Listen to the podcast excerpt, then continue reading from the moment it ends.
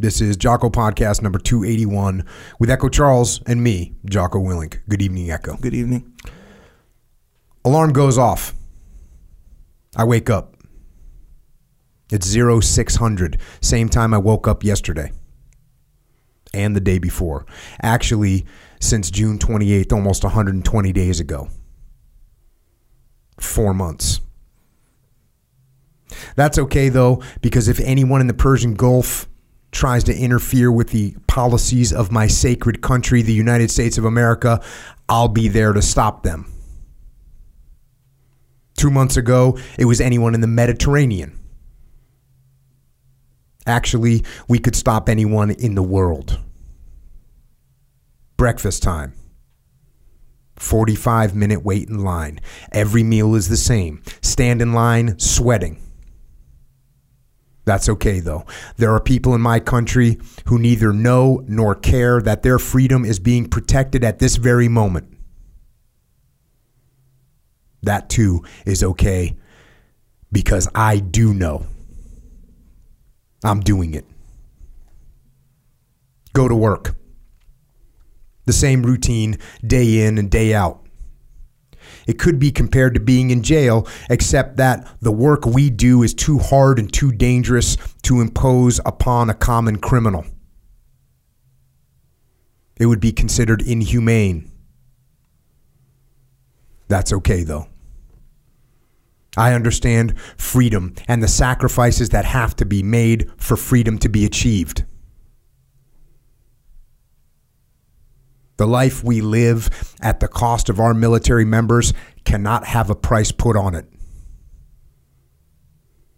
If you saw our paychecks, you would understand.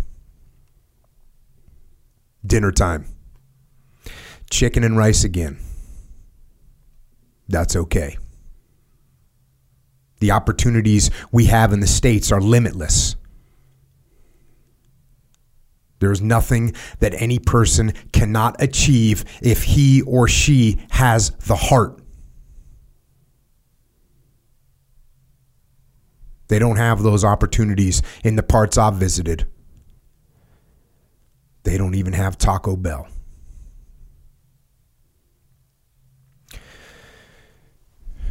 And that right there is a letter, letter written by Steve Voigt, written on October 23rd, 1996. He was killed in a helicopter crash on October 25th, 1996, two days after he wrote that letter. Steve was at SEAL Team 8 when that helicopter crash happened while they were training and I went through SEAL training with Steve in 1991. BUD/S class 177, and he was an old man at the time. He was like 28 or 29 years old, and he was our he was our class leading petty officer, and was just an awesome guy. And I know he was from the South. I think he was born in Georgia, but he didn't have he didn't have a typical southern accent. He had this other he had this other voice that probably one of the most distinctive voices I've ever known. And he was really loud. And so he had this distinctive loud this distinctive loud funny voice. It was kind of like this. He'd say, "Hey guys, get over here." He had this just totally distinctive voice. You couldn't miss it and he was tough as hell. And the instructors tried to crush him all the time because he was an older guy and a senior guy. He was a first class petty officer. So, being that senior going through basic SEAL training, the instructors are going to get at you. And they got at him and they hammered him. But they, they couldn't break him at all. They actually couldn't even get him to crack a little bit because they'd be punishing him and he'd be hitting the surf and he'd be doing push-ups and he'd be doing sprints and they'd ask him about something and he'd still come off the same with that loud just crazy funny voice and we'd rally right around him just a freaking awesome guy And when he died, you know, it was 1996. There's no war going on, right? So it was definitely a shock to the system to have someone killed like that. And um, just tragic and horrible. And I knew that, you know, he had a son and he had had a son because, like I said, he was older. He had he had a son that was named after him. Another another Stephen Voigt. And I knew that, but I, I you know, I'd kind of lost track with him. I, I was on the West Coast, he was on the East Coast. I didn't go to the funeral for whatever reason, and I just carried on with my career, and you know, continued to try and serve to the best of my ability. Always remembering, always remembering Steve Voigt and his sacrifice. What about his son? And what happened to him? Well, fortunately, fortunately, there was support for him. And he was able to grow up and he was able to go to college, and all that was taken care of by a group called the Special Operations Warrior Foundation. And what that group is, is one of the things that they do, one of the main things that they do is they take care of the children of fallen members of the special operations community. And, and Steve's son got taken care of in that respect. The Special Operations Warrior Foundation stepped up and paid for his education and, and gave young Stephen the opportunities that his father was not there to give to him, but that his dad had sacrificed for. And this story is one of thousands of stories of thousands of families that have been helped by this foundation. And we are lucky enough today to have the president and the CEO of this incredible charity here. A, a man who has quite a story of his own from an enlisted Marine at age 17 to 41 years of service, resulting in the rank of Major General, two star, with service in Panama, Iraq, Afghanistan, and a bunch of other places around the world. General Clay Hutmacher. Clay, thanks for joining us. Hey, thanks for having me, Jocko. I appreciate it. That's a great story. I, I, had never heard of that letter. I appreciate you sharing that. I was looking at some videos that y'all have produced, and Steve Voigt's picture. I mean, just a picture of him and his son when his son's young. And uh, man, I couldn't, I couldn't believe, couldn't believe when I saw that, and I just, it struck me that you know, I, I was in the I was in the military. What what can you do? This is something that we always feel when you're in the military. You lose somebody, you you want to help, but you also have a job, right. and you're going to continue to do that job. And so, organizations like yours that can pick up the slack for the guys that are still serving, and and have a long term strategic plan to take care of these families, and just seeing his son, who who definitely looks like him. You guys have a video of of him on there as well, and just seeing his son, who who looks like him, uh, doesn't quite sound like him doesn't quite sound like him. Man, his voice was distinctive. Hey, what are you guys doing over there? um, but just awesome to that that you have that that organization that that helps in that respect. So we'll get to that. But before we get to that, let's let's start at well let's let's start at the beginning. I always like to start at the beginning. Mm-hmm. So where where'd you grow up? I grew up in Washington State. I was born in Wenatchee, Washington. Uh, bounced around a bit and uh, ended up before I joined the military in a little town outside of Everett, Washington called Lake Stevens. And uh, yeah, I was living in a foster home, dropped out of high school, and all I knew is I needed a kick in the ass, and I figured, well, the Marines they'll definitely do that, and uh, they did not disappoint. so you're in you were in foster homes from what age?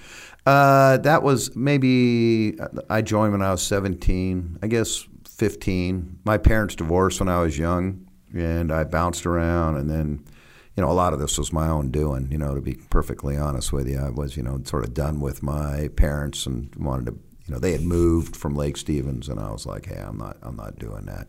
With all the wisdom that a 15 year old possesses, you know. And So uh, this so, so this is what nineteen like seventy five. Uh, yeah, if you want to round up a couple of years, that'd be fine too. But uh, But I'm saying it's 1975. Yeah. You're 15 years old. You're living in foster homes. You're like, to hell with the parents. I'm doing my own thing.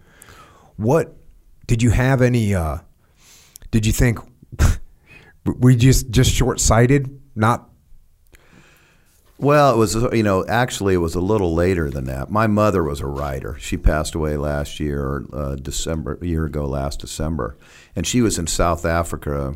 If you ever saw that movie Cry Freedom with Denzel Washington, it was about this guy Donald Woods who was the editor of a newspaper over there, which was on the coast of uh, South Africa. She worked for him.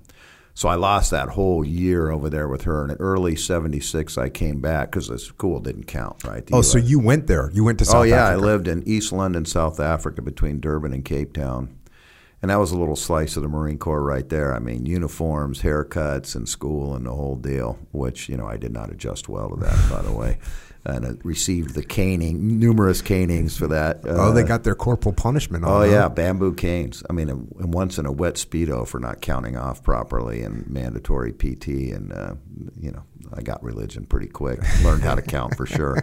Uh, but uh, yeah, And that's like back. prime apartheid time. It 1976. was, yeah, and this was this newspaper was obviously against apartheid, so you know we were right in the middle of all that. I mean, it was really stark seeing the way that the way life was over there. So anyway, I came back from that. I'd lost a year in high school, and I'm like, well, you know, look, I wasn't, you know, an academic champion anyway. So I was like, I'm just going to join the Marines. And I, my, and my, I, that's, and I got back from there. Didn't want to move back where my dad was. I was living with a guy, and then a foster home took me in. It was that. It's a pretty cool story. He, this family, the Williams family, I'm still in very close touch with them their son had died. He was a motocross racing is big up there for teenagers, and he had died. He was my classmate, Jeff Williams, and he had died in a motorcycle crash.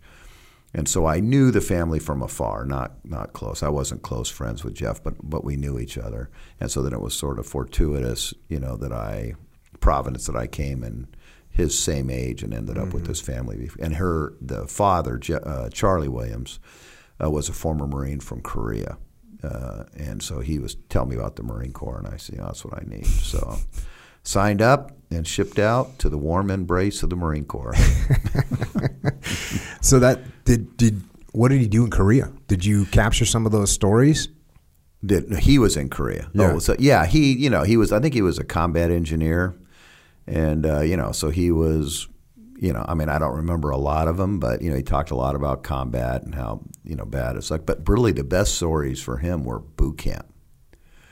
You know, they pulled all of it. I never forget one. He said they pulled all of his teeth out and were giving him dentures. You know, when he's in boot camp, right? So obviously, dental care was not high on his priority list. And right after he had that, he had stitches in his mouth. And the drill instructor pulled his dog tags, pulled him towards him real fast, and then extended his fist and punched him in the mouth, and his whole you know mouth exploded with blood and everything else. And I Are we like, supposed to be laughing at this? yeah, I was like, that sounds like fun. I think I'll join. You know, so uh, I mean, those were most of his stories were the trauma. You know, when I look at Full Metal Jacket and those boot camp scenes, I mean, my DI said a lot of those same phrases that they were. I mean, I thought that was authentic. What was that guy who ended up being an actor? Oh, Gunny. Ermey. Yeah, Yeah, yeah, yeah, yeah. He was, you know, the. I guess at first he was a technical guy, but then he ended up playing a part, and I was like, that dude could have been Staff Sergeant Amarine, who was my senior DI when I went through. So So you showed up there in 1978. So these guys, are, yeah. you're still get you're still getting Vietnam guys Oh, that yeah. are your drill instructors. Yeah, my company, you know, in the Marine Corps, in a company, you have a first sergeant, you know, and in the NCO ranks, you can sort of split at E8. You can either be a master sergeant or a first sergeant. And in a company, traditionally, you have a first sergeant who sort of runs all the admin and all that. Then you have a master sergeant who does ops, right? He's like the ops sergeant. And I remember my first ops sergeant. I mean, he had one eye from Vietnam, and he was illiterate. I mean, he would sign like a X on the duty roster and stuff like that. I was, you know, I mean, yeah, there was some. It was definitely a lot of Vietnam era guys there. And how'd you adapt? Um, candidly poorly at first. You know, I mean, uh, when I got there, you know, I mean, it was shock and awe. Uh, and I, you know, I certainly didn't want to be there. And for probably the first few weeks, thought I had made a monumental error in judgment. But there was just enough in me that I felt like, hey, I'm, you know, I'm not going to go back to my family hat in hand with my tail between my legs. So I just, you know, tried to do it day at a time. But I do remember, you know, the first morning they wake you up, it's brutal, right? Trash cans thrown over, pulling people out of bunks, and you know there was a lot of physical abuse back then. I mean, it was you know measured, but seemed pretty violent to me. Um, but you know, I remember laying in a in my rack every morning before you know because I could hear them moving around like little mice positioning themselves before they launched the all out assault, and uh, you know, and I'd be laying there and I'd be like, well, what do I have to look forward to today? Well, that would be nothing. so once I got out of the rack and I started going, you're like I'm muscle memory. I was fine, but those were the worst parts. Was that morning laying there knowing this onslaught that was gonna, you know, start there in a couple minutes. But all that being said, you know, I mean, and I and I think I was sort of a jackwagon for my first couple. It's typical. You know, I did well in boot camp. I got whatever meritorious PFC and all that. I think primarily because my drill instructor was hot for my sister. Um, but you know, I could take any leg up I could get. Uh, but you know, the first couple years, I did all this. Stu- I went to Lejeune to Second Mar Div out there, and I did all the stupid stuff that young troops did. You know, blow all my money the uh, first three days after payday. You know, thank God I had a meal card, or I would have starved to death. Um, but then, you know, the, I went to Okinawa to Third Mar Div, and uh, that's when the, sort of the light came on. And I started going to school. I got my diploma and started going to college. And I mean, you know, and then once you get a little success, you know, you sort of build on that. I mean, there's setbacks along mm-hmm. the way, but then I was like, okay, I can do this, you know. What was your MOS? I was an 1833 Amtracker. Get some. Yeah. When you when you say, was there anything that made you realize, hey, I need to kind of step up my game. Maybe I should start, you know, going to college. Maybe I should start my continuing education. Maybe I should start trying to get advanced. Was there anything that, in particular, do you have a leader that mentored you? Did you just look around and say, "Man, why don't I do a little bit better?" Well, do you remember what that was? Was it thing, one thing in yeah, particular? Yeah, it wasn't. You know, there wasn't a specific leader. There were later in my life certainly those that you know that really inspired me to go above and beyond. Um, but at that stage, I think it was more seeing people crash and burn around me. You know, I mean, getting guys getting kicked out for drugs was rampant back then. I mean, it was really rampant. I mean, and uh, and guys were getting caught. We didn't do urinalysis or anything like that. I mean, they were just physically caught with you know drugs in the barracks. And it was open bays back then. We were open bay barracks at Courthouse Bay, which is where our our battalion was. And I just saw these guys, and I mean, I, I just saw them failing. And I mean, I knew they were on a downward spiral. And I think over time, I saw enough of that where I was like, okay, I don't want that to be me. And I went to Okinawa with sort of an, you know, uh, my own personal mandate to to turn my life around and you know make something of myself. I had, you know, listen, it was never part of the training on the training calendar for me to be a general officer. I remain amazed of the flaws in the promotion system to this day. but you know, I just, I just, my goal was to be a sergeant. Frankly, that was my goal, and uh, and you know, but you know, you get a little victory, and you sort of build on that, and you know, and then lo and behold, here I am. You know. Well, flag flying and everything. So you know, as you know, as a former aide, you know. Yeah, yeah. So when you when you how did you originally hear because you ended up going to the warrant officer flight program right, in the right, army right. how did you originally hear about that well i re when i was at the rock okinawa i re-enlisted and uh, i went to, i got my duty station a choice or whatever and it was marine barracks whidbey island washington which is now long since closed and I was working as a bouncer in the Globe and Anchor Club. You know, we had our own enlisted club at the corner of our barracks and there was a reserve, a Marine Reserve Helo unit that was um, Huey unit that was on the base there, and some guy, um, uh, Pixley Urix was his name, was walking by with this brochure and it had a cobra hovering over the trees and a morning mist coming up, and I'm like, hey, what, what's that? And he said, "Hey, it's this Army warrant officer flight training." I mean, I barely knew what a warrant officer was. I mean, I was like, you know, the Marines memorizing ranks and all that stuff every night. You had to recite them before you went to bed in boot camp. But you know, and I said, well, "Don't you have to have a degree?" And I probably had, you know, I don't know, less than a year of college at that time. And he said, "No." So I started, you know, I was like, "Hmm." So I took the brochure. He gave it to me, and we both ended up you know, he ended up ultimately joining the coast. He got into the Army Warrant Officer program and then flew uh, 58s, uh, you know, little scout helicopters, and ended up transferring into the Coast Guard. But I went through the process. I drove down to Fort Lewis and did my physical down there, took all my flight aptitude tests. And of course, right before I was getting ready to ship out for this, you know, the Marine Corps being the Marine Corps, they're like, hey, you've been back, you know, for 18 months from the rocks. We're going to send you back to the rock. And I was like, perfect. You know, so the Army graciously delayed my entry into flight school for the 18 months. I went over there, did my time. You know, came back from Okinawa, went to the separation center at Camp Pendleton. And then three days later, I was at Fort Rucker, Alabama. I had I didn't know anything about the Army. I mean, I had nothing, you know and it showed. You know, I mean, like drill and ceremony and all that stuff. They do it, you know, not completely different, but def- differently enough that I was dropped for push-ups frequently and warrant officer candidate school. But went through that, uh, opted for Blackhawks. That was like sort of a new mm. airplane back then. It wasn't brand new, but it was you know pretty hot rock to get on. And I and I went to the 101st. How many when you were going through the the flight training? How many pilots were getting trained? At a time. We just had a, a Vietnam pilot on, mm-hmm. and he said you'd go out to take off in the morning. There'd be like hundreds and hundreds of helicopters taking off in the morning. Oh yeah, it's it wasn't as bad as Vietnam. I don't the intensity wasn't there, but I think they graduated about. 50 warrant officer pilots, and then there was a commission class that was, you know, sort of our, you know, they went along through with us. Mm-hmm. Um, and we brought every two weeks so they were pumping out helicopter pilots like crazy. Um, what did you fly as a training bird? Uh, well, I started out in this airplane, the TH 55 helicopter, which was uh, the civilian designation. I think is a Schweizer 300. It was a recip, reciprocal engine. I mean, it sounded like a freaking lawnmower. It was like, you know, you said about hundreds of us, you know, we take off and we're all in a line, these orange helicopters, and flying out to our stage fields to do our stuff. And then after we checked out on that, and I mean, it was a piece of crap. I mean, this thing was, I mean, its max speed was like 50 miles an hour or something.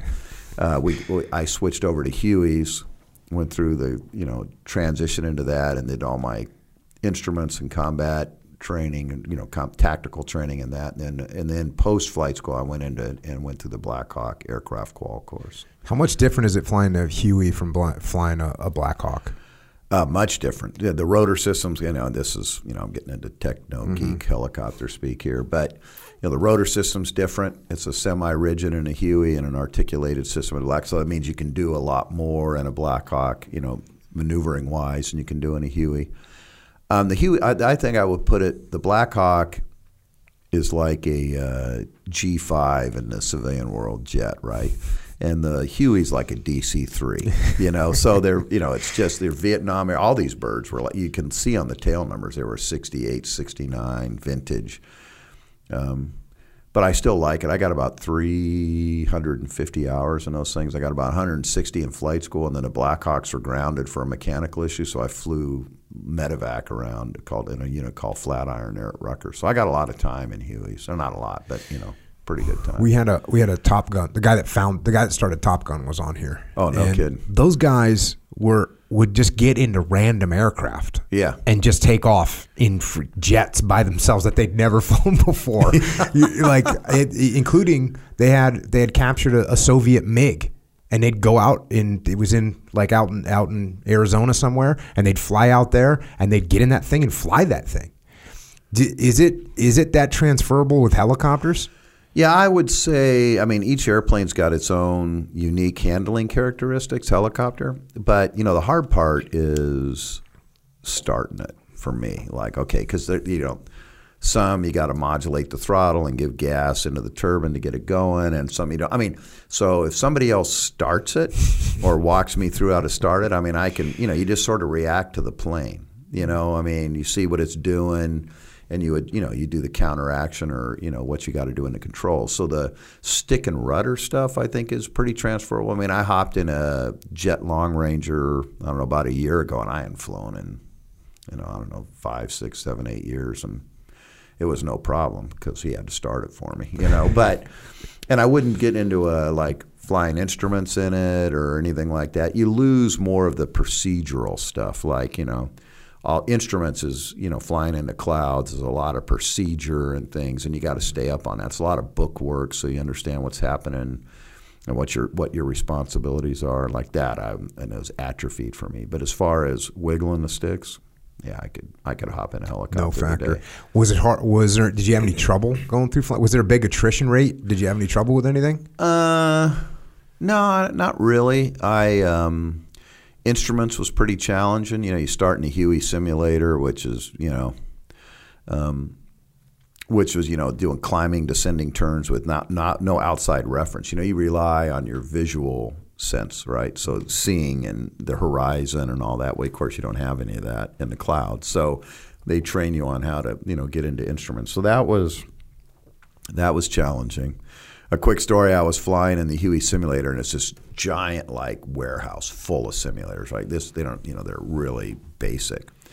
And I'm late at night getting some extra flight time in there, and the simulator operator comes over to radio because he's your air traffic controller guy too, right? He's sort of your you know. And I, you know, made some radio call, and he said, uh, "Roger, Huey, one, two, three, four, five. Now, you got a flight of geese uh, at your altitude going opposite direction. And I'm like, you know, looking at this dude I'm flying with. I'm like, what the hell is this dude talking about? Next thing I know, this guy's got a mop and he's slapping it on the windscreen like geese hitting the windscreen. I was like, a little slow out there tonight, bro, you know? but yeah, I mean, that was a little challenging. And like me, I think with me, when everybody else would say the same thing. But no, I mean now going into special ops and re- meeting those standards in the 160th for you know plus or minus 30 seconds and all that, there was some there was definitely some stress there, you know. So you get done with flight school, Mm-hmm. and then that's when you went to the 101st. Yep, I was flying medevac for uh, Delta 326 Med, uh, battalion, 326 Med Battalion, and, and I was flying air ambulance stuff there. When I actually, when I got out of flight squad orders to Germany to a place called Schwäbisch Hall because one third of the army back then was in Germany. I never realized that. I mean, that's pretty significant. Tells you the investment we had uh, in the Cold War. But I heard about this secret unit, you know, uh, in Fort Campbell, and I was like, hey, that's what I want to do. I mean, I don't know what they do. I probably ain't good enough, but that's what I want to shoot for. So I swapped with a guy who wanted to go to Germany, and uh, I went to Fort Campbell. And within a month, you know, put, when I was in the 101st, I walked over to the recruiter. Back then, the 160 didn't have any. They didn't wear patches, you know, anything. There was just, you know, all their. There was no signs in front of their buildings. And I said, "Hey, I want to join the unit." I was a what we call a wobbly one, you know, a warrant officer one, junior grade, and they laughed at me. And I went back every month and said, "Hey, I'm, you know, I'm, they told me what I had to do, and you know, make pilot in command and get a lot of night vision goggle time." So I was doing my best to do all those things. And anyway, I kept, you know, telling them I'm interested. You know, persistence. Um, and then uh, I made it. You know, I didn't realize the difference. And you, you, you know, in your job in the SEALs, it was a little different. But a warrant is a technician, as you know, right? So our warrants in the 160th will stay in the cockpit and fly in the same missions, whether it's little birds or 60s or 47s for 20 years. Um, and I loved flying. I still love flying, but I also miss the leadership side of that. You know, being an NCO and From, from your Marine Corps days. Right. Yeah. And you know, there's none of there's. I mean, there is some of that in warrant officer ranks, but it's it's not their main focus, right? By design. Uh, so I decided to go to officer candidate school, and um, and so you know I went to officer candidate school. So you had to apply for that? Yeah, I, I applied. I'd been going to college still, so I had to have you know two years of college to apply for OCS, and then you had to have your four year degree by the time you made 03. So I applied and got picked up, um, but it was funny. I had to. I mean, uh, you have to you had to be commissioned. You probably remember this by the beginning of your tenth year, so mm-hmm. because you had to be able to do ten years of commission time was what you needed to do to retire by twenty. I graduated OCS with nine years, ten months, and two weeks. Like if I would have got a hangnail or something and got set back, I would have been out. You know. And I was a W two when I went. Did you go to full normal OCS? Oh yeah, listen, I got the distinction of having my head shaved more than anybody else I know. No offense, You're of course. getting, but, uh, you're getting indoctrinated on I'm a like- regular got- basis. I'm like the high high water mark for you guys on hair over here, which is not saying much, by the way. but you, yeah, you. So you've been through multitude of in, fresh indoctrinations Yeah, and OCS was. So how was that? How'd they treat you at OCS? Oh, like what crap. year is this now? So I went- I started in July of '87 and graduated October 16th, I think, of '87. Commissioned on that date. So I was technically a year group 88 because I was after the first of the fiscal year.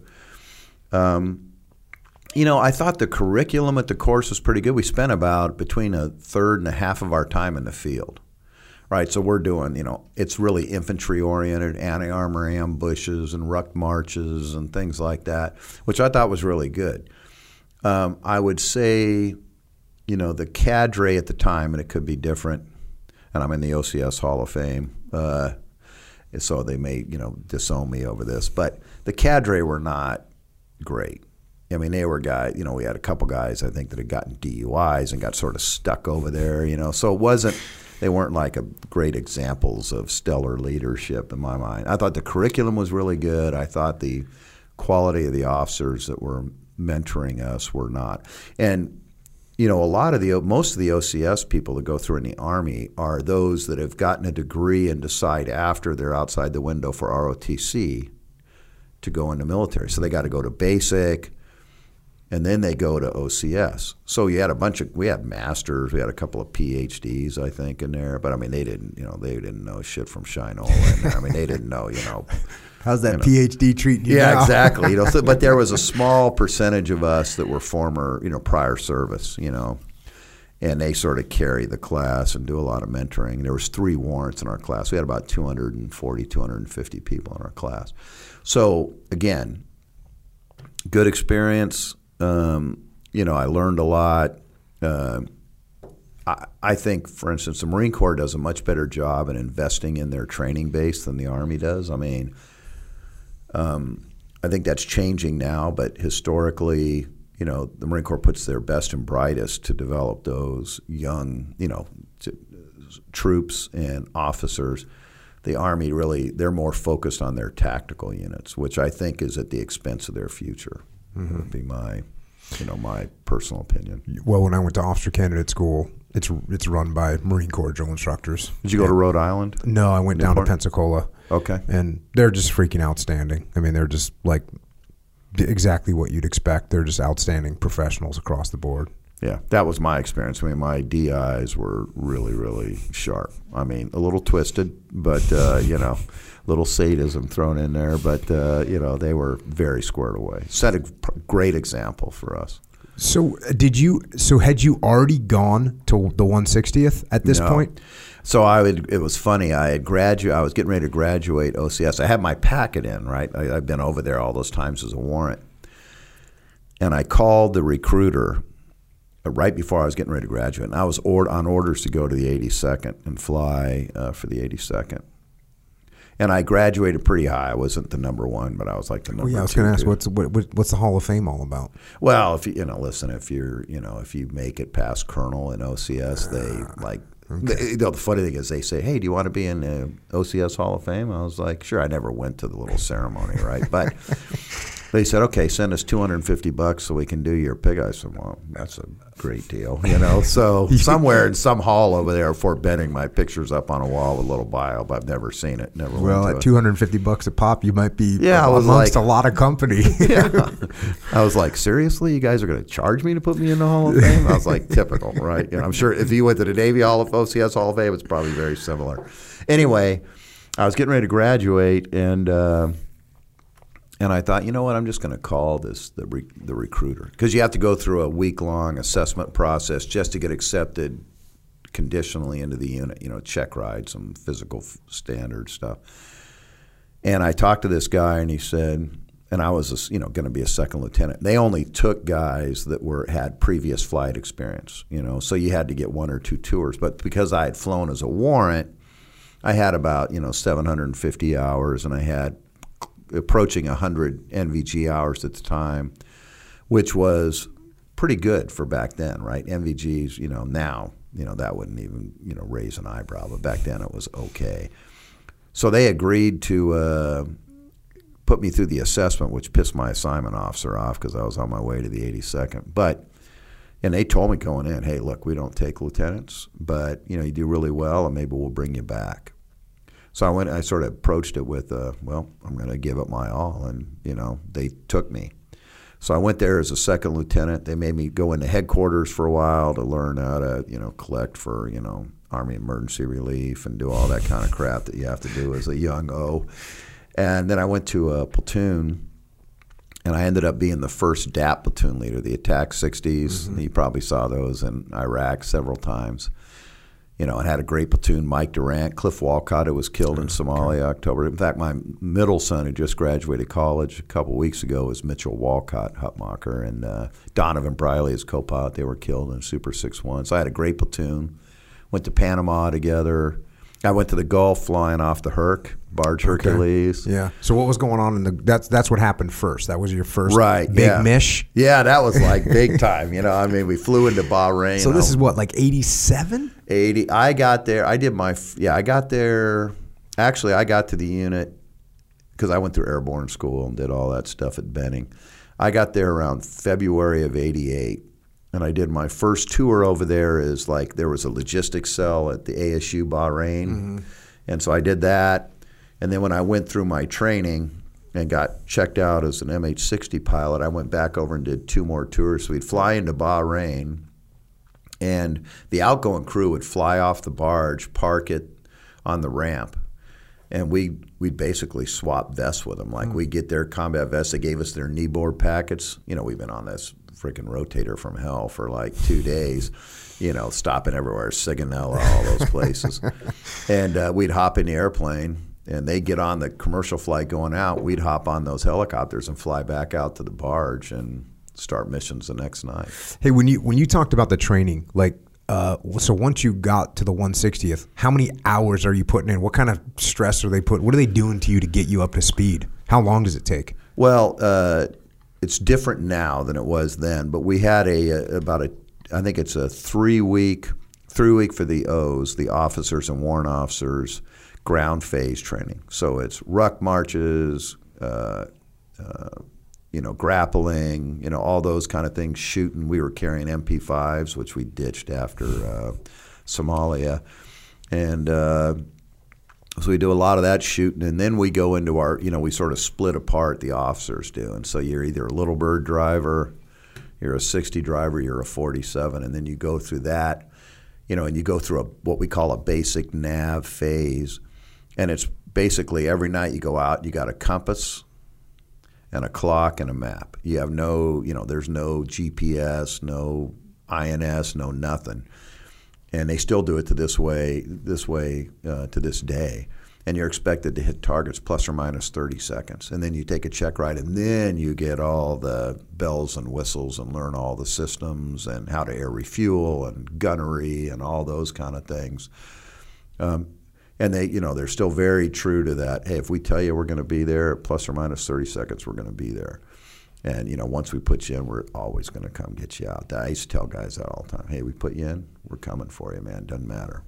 You know whatever it takes we're going to come get you. Which i think is unique. I'm not saying that other folks aren't dedicated but that's all we do right? Mm-hmm. we're completely dedicated. We don't care if it's a seal a ranger green beret marsoc raider AFSOC special tactics guy. We don't care. If you're on the ground, you know, you're our customer and we're going to do whatever it takes. So the training really infuses that in you. I mean, I was taught at a young age, hey, they're the customer.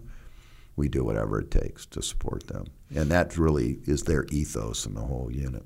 How much is your level of flying improve in that first like six months that you're there?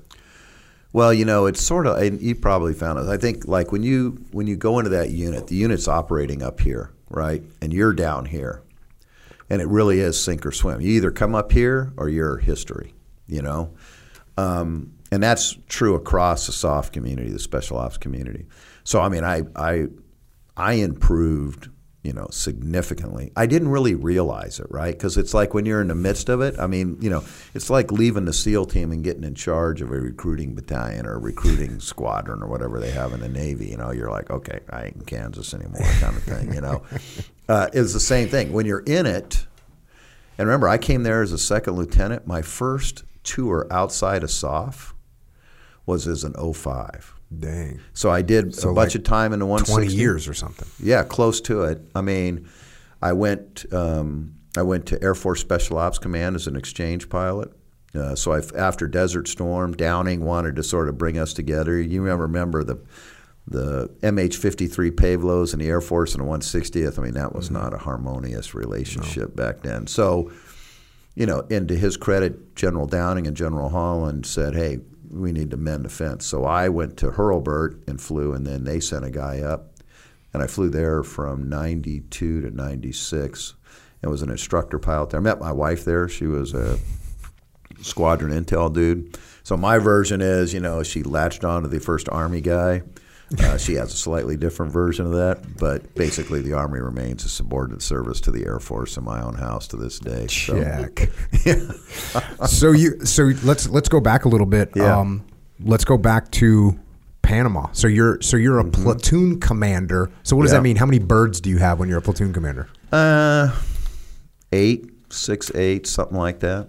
Um, I had less because the DAP, the direct action penetrator, defensive arm penetrator, depend on uh, when you wh- what you call it.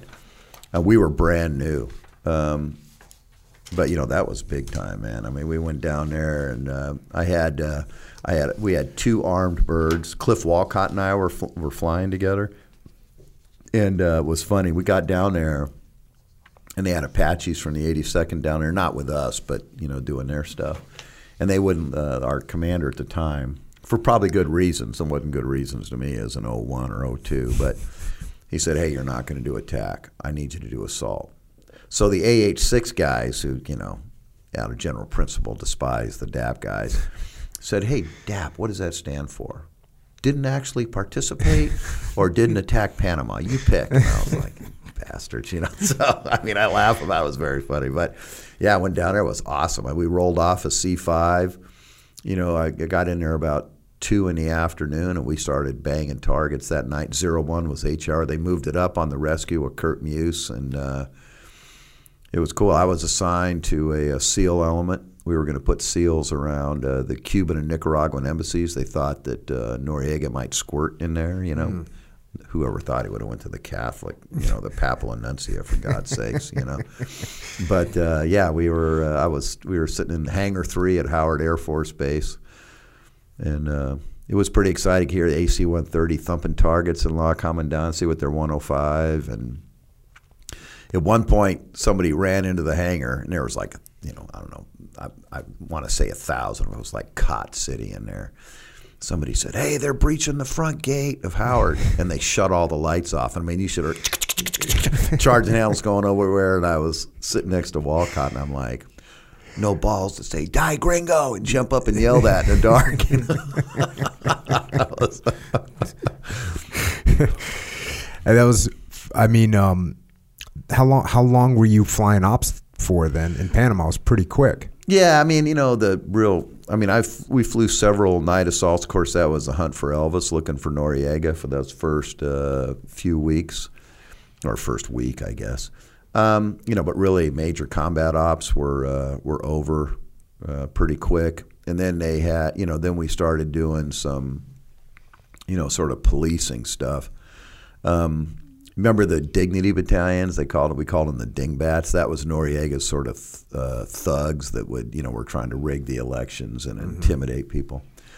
I'll tell you a quick story. So the ranger, I can't remember the name of the town, um, but north of Panama City, the, we called them the dingbats. The dingbats had moved in there, and they were. Um, they were harassing the local populace, raping women, doing stuff like that. So they sent a ranger company up there, you know, to uh, sort of settle things down. And they sent up, set up this roadblock. And uh, they had, you know, like any kind of blocking position, you have an outer cordon and then you have the main, you know, position here. And so they're all set up and they're checking cars. And this this car comes careening up to the outer thing full of four mams, you know, military age males, busts right through the outer perimeter. So they, you know, they shoot a law at it and it misses it. It goes over the back of the car, but then they get to the main position, and I mean, they just open up with M60s, you know, clearly within the ROE, and just shred these guys. Well, it turns out there were four PDF dudes that were completely drunk as hell, and you know, and they had just, they just, you know, they were drunk. So of course, Ranger humor in the hangar. Uh, there was a poster put up, "Rad Rangers against drunk drivers." that was classic. Oh, that's freaking. Yeah, I don't know who did it. I just remember seeing that. I mean, it's like a little humor there, and uh, Yeah, and that, Howard. that blue on blue thing is a nightmare. Well, these guys, PDF guys, these were bad guys. I mean, they were Noriega's dudes. Oh, they were they were they were those guys. Oh yeah, they were just drunk. You know, they Just sort of drunk as yeah. They were just they weren't a threat, but we didn't know. Hey, you breached Got the. it, got you, know, it. you know the deal. You'd have lit Yeah, them yeah, up yeah. as well. Oh yeah, just- yeah, for sure. Yeah, for but- sure. No, I thought you were saying they were friendly forces. No, no, no. These guys were bad dudes. We didn't Check. have any Panama. Then it gets really then that then that then rad is definitely funny. Oh, definitely. Yeah, yeah, yeah. I mean, you know, yeah. Rangers against truck drivers. I loved it. You know.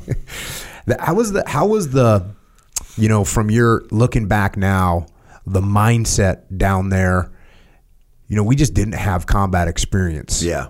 As a country at that time, I'm sure. I'm sure there there was a few Vietnam guys here and there, but the bulk of the force are a bunch of bunch of guys that really didn't have combat experience. Yeah, no, I mean, I don't think there were any. There might have been a couple of like the senior, senior warrants that had some Vietnam, but most of those guys have sort of been out before this. I mean, you're talking 89. So, um, and we had practiced, you know, the original code name for that was Blue Spoon, you know, and then they changed it to something, you know, patriotic, you know, Just Cause or whatever. Something that sounds cooler. Yeah, but if you go back to the planning, it was Blue Spoon was the code name for it.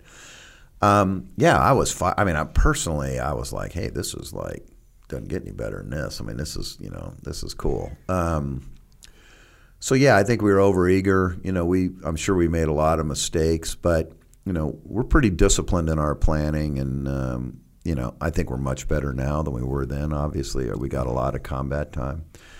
So yeah, I just remember being. I remember we. I loaded the airplane. It was snowing at minus eight at Fort Campbell, or eight degrees, maybe it was eight degrees. I just remember I stripped off all my cold weather gear, gave it to some uh, maintenance warrant that wasn't going with us, and I said, you know, if I get clipped, you can keep this stuff. You know, like you don't got to turn it into the issue facility or whatever.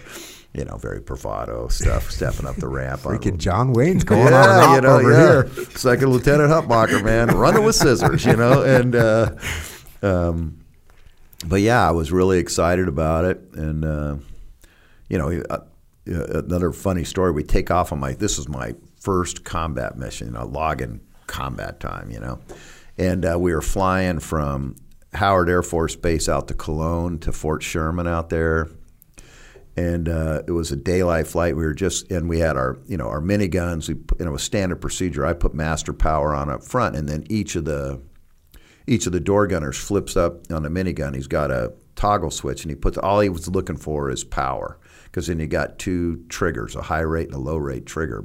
But we just checked to make sure we got power to the guns. And it was funny. Mike Durant, we were just telling. I was with him in Dallas uh, last week. He's sitting there in the cargo door with his legs hanging out. They got a cargo strap up, and the the gun is slewed back, you know, just sort of facing aft. And the guy on the left says, "Yep, I got power," and then they shut it down. The guy on the right, as soon as he hits the toggle switch, it just starts shooting. Dang. Well, when it, those those triggers were push buttons and they had a rubber like boot over the top of it, and when they had somehow something got pushed up against it and jammed the trigger in, and but you couldn't see it.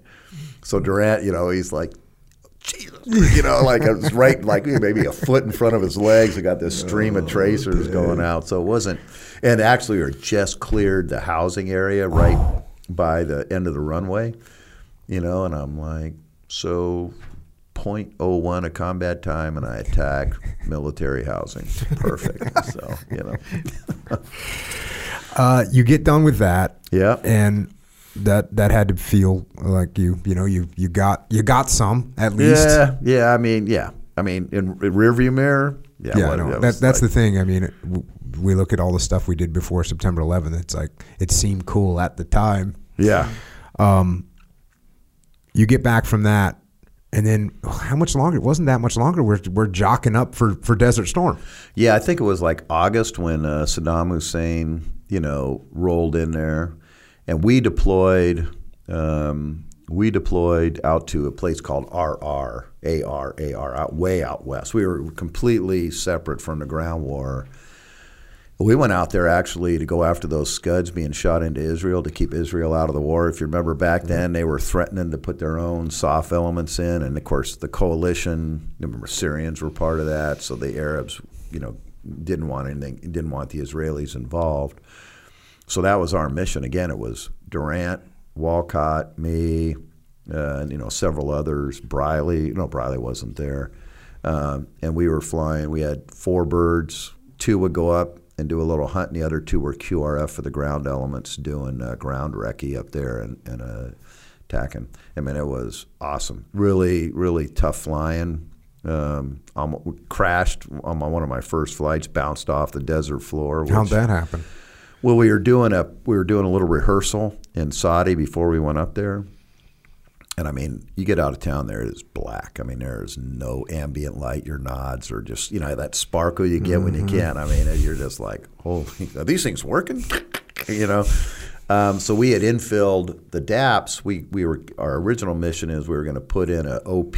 So we had two guys in the back, and once they the heavy birds landed with their mobility vehicle, their vehicles, we were going to you know cover them, but then land you know out off their flanks and drop off these two dudes that were going to just sort of be in OP form while they were getting their vehicles ready for movement. And so we had dropped these dudes off, and I mean, browned out like I'd never browned out before. You know, it was just, it was horrible. We were climbing out, and the other guy was on the controls, and I'm a head over in the cockpit uh, trying to punch up something on this navigation system because GPS was brand new. And the crew chief, who I'm still very close with, I promoted him a couple times since then, yells out, check altitude. And like, I got a FLIR screen, you know, in front of me with a what we call rad out or radar altimeter, which is absolute altitude over the ground. It's not a mean sea level. It is how far you are until you to the ground. And it said zero. Oof. And I just reached over with one hand and pulled up on the collective. And as we smacked the ground and came up in this cloud of dust and bent the antennas on the bottom of the airplane, split the tail wheel rim in half. I mean, it was, I mean, I couldn't even talk for like 30 seconds. And I look over at the other guy, I'm like, dude, what the hell? He goes, well, I couldn't see. I was like, were you going to tell me that when we were underground? I mean, what was the plan here? You know, because we just cheated death, you know. And we had, I had several close calls over there. Probably any time more than I've had, not directly enemy related, was, you know, those dust storms. You'd hit those things up in western Iraq, which were just fierce. So They're it was biblical. Those things. Oh, I seen those biblical storms where I was looking, going, "This is Isn't straight it? out of the Bible." I There's a freaking You're wall right. of sand is coming, and it's crazy. I mean, and it, I mean, and it's violent. I mean, when it hits you, it's Yeah. just like I mean, it's like a tsunami coming at you. I mean, you. I mean, I know Yeah, you're. yeah, yeah. I can exactly picture what Yeah. you're looking at. That churn at the Oh, bottom, yeah. and there's coming at you, and you're like. Oh shit, man! We're gonna have to redo the windows after this. You know, it was bad. Yeah. So, what were the profiles like? So, what were the profiles like for those ops that you were doing out looking for Scud missiles in the in the Iraqi desert? So we'd go up there. You know, we had ground elements up there, and we'd fly up there, and we get sometimes we get some intel because there was, you know, the before they'd launch a Scud, there was certain things that would happen in advance of that. Uh, and I think I got the nomenclature right, but they had an End Tray radar, which was a meteorological radar, and that thing would come up a few hours before it massed and do a 360 sweep, get a bunch of atmospheric data to plug in. Because I mean, the Scuds weren't really guided. I mean, they weren't, you know, it wasn't like, hey, we're going to hit this building. It wasn't like that. Uh, they had a target in mind, but it was a ballistic solution. So we, you know, we'd see that thing come up. And in fact, one night we were up there, and the rivet joint or whatever called us and said, "Hey, we got a, we got, you know, we got a hit on this End Tray radar."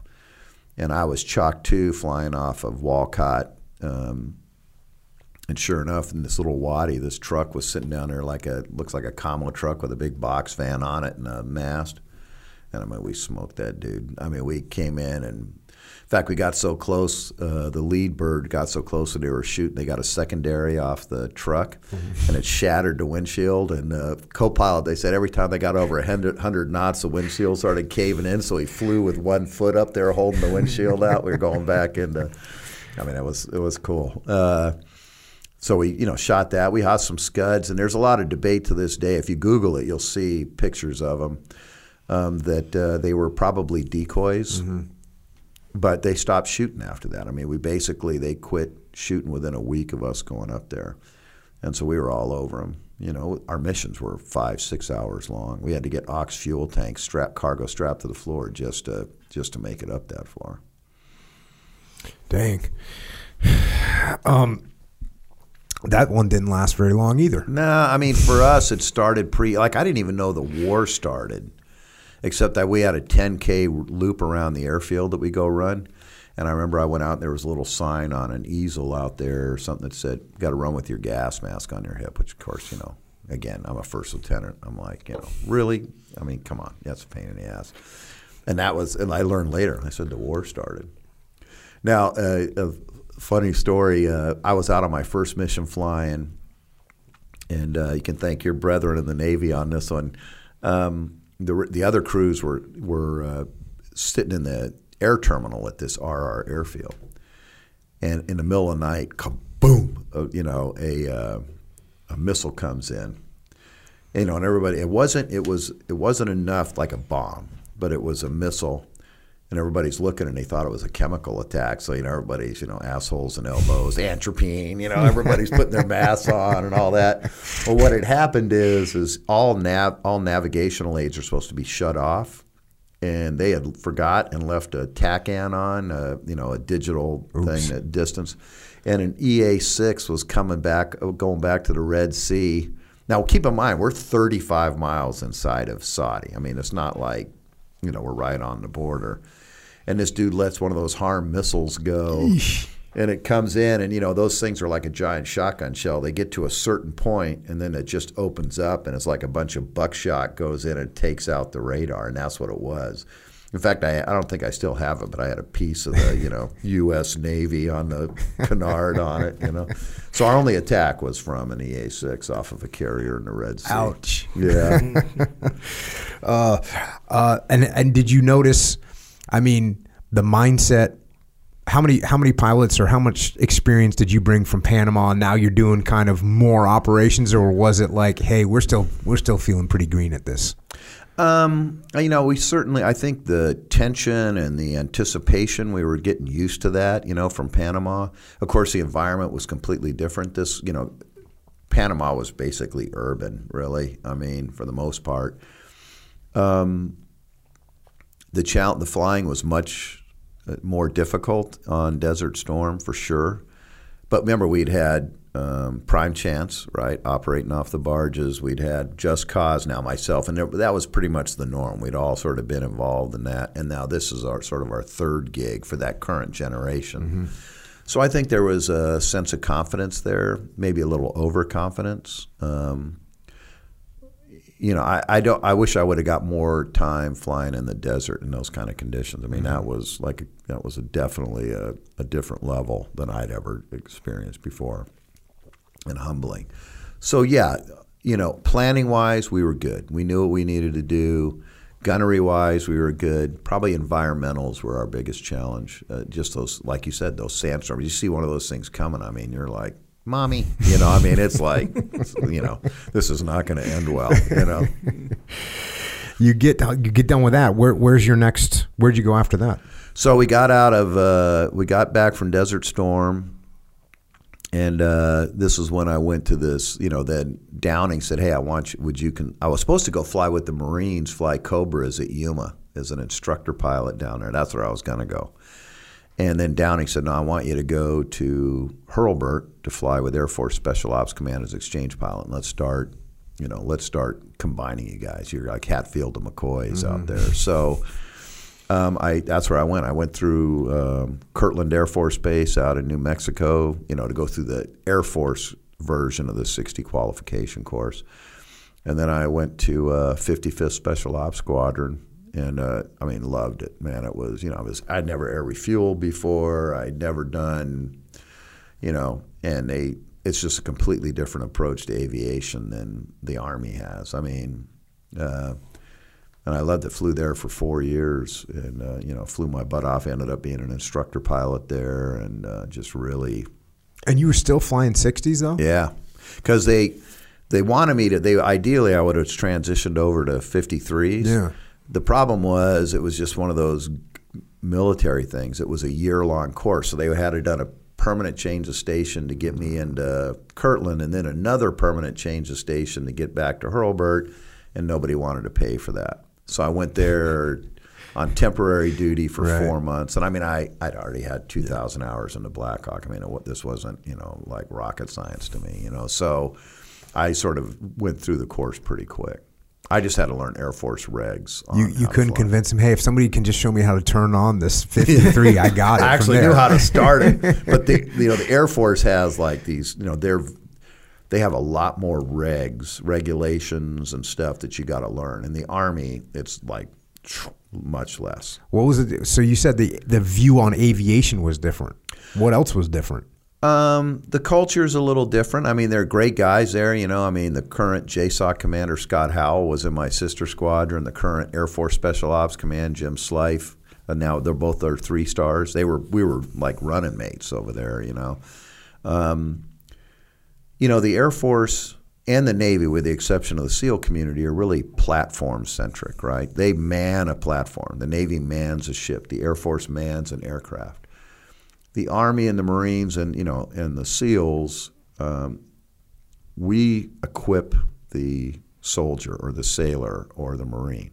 So it's a different it's a different mindset there. And I don't mean I would I'm not implying for a second that they're not good at their job, but you know they're you know they value that platform. Um, I mean, when I was the 160th commander, I lost three aircraft in a week. I had two Chinooks land hard and rip the gear off. One had to be blown in place. It was way up in the Hindu Kush. The other, we stripped it down in a 53. The Marines slung it out for us. And the third was on a day mission in the Helmand and got hit with an RPG and crashed. I mean, you know, I think in the Air Force, you to get relief for that. Mm-hmm. You know, in the Army, I never even got a call. I mean, I had to report it up, mm-hmm. you know, Yeah, yeah, standard op rep kind of stuff. But I think you know uh, the Army's just hey, did you have fatalities? And we didn't. You know that we lost you know probably a I don't know hundred million dollars worth of aircraft, but we didn't have a fatality. And again, it's just a different you know. And the other thing about us is we only exist to support the guy on the ground. I mean, the 160th Army Aviation isn't a you know isn't strategic air power, right? It's tactical. You know, we only exist to support it. So that's our mindset. You know, the pilots, uh, the, a lot of the warrants, I mean, a good percentage of them are former Green Berets. I had some former SEALs. Bobby Moore uh, was in the 160 with me, a former SEAL. A lot of Rangers in there. So there's a great empathy for the guy on the ground, right? And I think, that, and it's just our culture.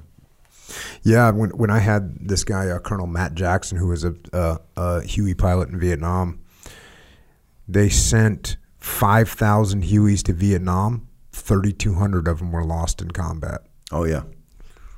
Oh, yeah. I know lots of guys that were shot down. We and we were talking, and, and I, I I just you know he said, well, a Huey cost I don't know a couple hundred thousand dollars back then. I said, well, how much is a Black Hawk?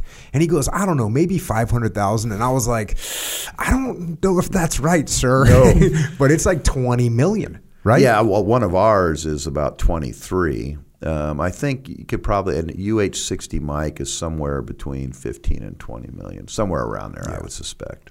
They're not throwing those things no, away. no, but they, you know, but again, I mean, I when I was the 160th commander at the time, I was told this, and I can't prove it, but I, I'm pretty sure it's true. We had more casualties from any 06 level command in SOF. We had had more than anyone. And you think about it, we had had Red Wing, we'd had a bunch of those, and um, and you know, but it didn't stop us. I mean, we we never changed. I mean, we just kept. We got better, right? Right. Learn. But we, yeah, we lost a lot of aircraft and a lot of people. um, shit on Red Wings. We lost. You know, we had the QRF was eight SEALs, and we had eight 160th guys on there. Yeah. Um. So you come home. You're now. So now it's like 1991. We're about to enter the kind of the dry years. Yeah, go to go to you know AFSOC Air Force Special Ops Command from there till '96. This is where you meet your wife. Yeah, You said- yeah, she was a uh, the squadron intel officer, and you know, of course, like I said. And she couldn't figure you out. What happened? Well, no, she's like, you know, who is the you know best looking dude, most manly dude here? Clearly, you know, it was me. You know, I mean, I'm a total chick magnet, uh, and uh, you know, but we end up, uh, yeah, we end up getting married, and then uh, I went to a classified assignment from there, and um, and she we'd already had one kid, and then she went. Uh, we, you know, so it was one of those dual military, which is tough. And then when she got pregnant with our second, she um, she elected to get out and you know, um, and I'm grateful because we ended up having you know three boys total, and I mean she gets all the credit in the world for raising them because I mean her her deal was, hey, you go out and play Captain America, I'll you know take care of the family here. So I remain indebted to her uh, and very respectful of her because she would have been at least a colonel in my opinion. You know, you know, you see a young officer, you know who's got it, who's not going to go far, and who is, and she was clearly one of those that was going to go far. so you get. How long were you at this classified assignment for? Uh, let's see, six years. I did uh, a year at Navy, uh, Newport. Okay. That's where I met Colin Green. We were next door neighbors. Got Uh, it. And uh, so I did that, and from '96 till '02. Then I went back to the 160th and was um, XO of First Battalion, and then ended up commanding a couple years later. So when September 11th goes down, you're in Newport going to war college or something. No, I was in Budapest uh, on an exercise um, when it happened. Um, we were over there doing a, uh, you know, it was one of those. I think it was like a loose nuke kind of thing, you know, uh, exercise. Uh, and that's where I was. And then, you know, a few a few weeks later, I was deployed. You know, I won't go into the detail, but I was deployed into Pakistan, and then basically, you know, the world changed for all of us after that. You know. So when when you started doing missions, when did or when did you get back to the 160th then? Uh, I got back to the 160th in June of it was right around Father's Day of uh, 02. and then you know I took over as the executive officer of First of the 160th, um, which is you know the the biggest battalion there, and that's where I grew up. And then we ended up, you know, a few months later, two months later, I was in Afghanistan, did back two back to back tours, and then we invaded Iraq. You know, How long May. were your tours over there? Um, back then, we were doing. I was doing about. I did sixty days. Was back for thirty days. and went back for another sixty days, and then I came back because we had an alert package. So you had to mon. You know, you had to have that ready to go. So when I wasn't forward, I was back sitting on alert, and then I ended up in Iraq in May. So what what kind of ops were you running in Afghanistan? Were you were you flying as the XO? Yeah. Oh yeah. Getting flew. it. Yeah, it was. Uh, it was. It was. It was fun. Now, Afghanistan. I mean, that's some challenging flying right over there. I mean, you know that that you know that place is like they don't call it the rooftop of the world for nothing. I mean, I used. I was very. You know, my fond of saying, and I still say it. You know, if you compare Iraq to Afghanistan, the enemy in Iraq is the enemy. It's the insurgents, right? I mean, the terrain is, except for those, you know, biblical dust storms mm-hmm. over there. I mean, it's not very challenging terrain. You It's, know, it's usually not very. It's usually predictable too. yeah, It's going to be hot, hot, yeah, or in you the, know, in the wintertime, it's going to be cold, but it's pretty. It's pretty predictable. Yeah. But Afghanistan, I mean, you know, you're up at the highest altitudes. I mean, everybody's running on the the little birds were essentially worthless over mm-hmm. there. To, you know, if they were carrying anything, and the Chinooks ended up being the heavy lifter for us to insert ops up you know way up in the Hindu Kush. I mean, the Blackhawks couldn't even do it. So very very challenging flying there. And in the early days, you know, they were launching out of K two, out of Karshi-Khanabad in Uzbekistan, going north into. Um, So is it like when you're flying at that altitude in a helicopter? Is it like you're driving on on like wet pavement where you just don't get the reactions that you would normally get? Yeah, I mean, it depends on the altitude. The aircraft is not as responsive, but where where you really pay the price is if you get when you're doing an approach in there. I mean, you got to closely manage your power uh, or you're going to get in trouble. If you let momentum develop on that descent into the approach, I mean, you don't have the power to go around. You know, you're committed, regardless of the enemy situation. So it's just really you're just very very limited on the uh, on on power and options up at altitude. So you know, I remember flying missions up 14, 15,000 feet. So you got to be on O2 with 47s, and their you know their allowable load was like eight guys in a Chinook. I mean, usually it's plus or minus a ton in those things, right? I mean, you know, just keep packing them in. I've seen hundred Rangers in a Chinook before. And you're down to eight. Eight.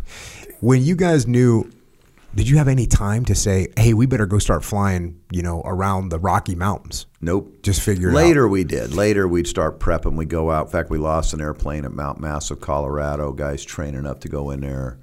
Uh, lost four guys. I was a commander at the time. But in the initial days, no, nothing. I mean, because you know it was a come as you are deal. Right? So, do you know? I just knowledge that you know, like, okay, well, we're at altitude. This is gonna suck. Yeah.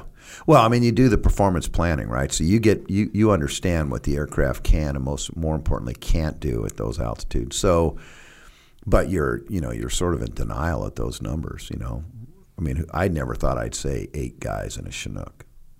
Plus, you had to deal with the brownout. That dust was just really, really bad. Worse in the southern parts, down in uh, Helmand and down in those areas around Kandahar. Uh, less so up in uh, you know up in uh, Hindu Kush mountains up in the north. But you know, I mean, it was brutal flying, brutal. And so, you when you first got over there, your first deployment, what's your op tempo like?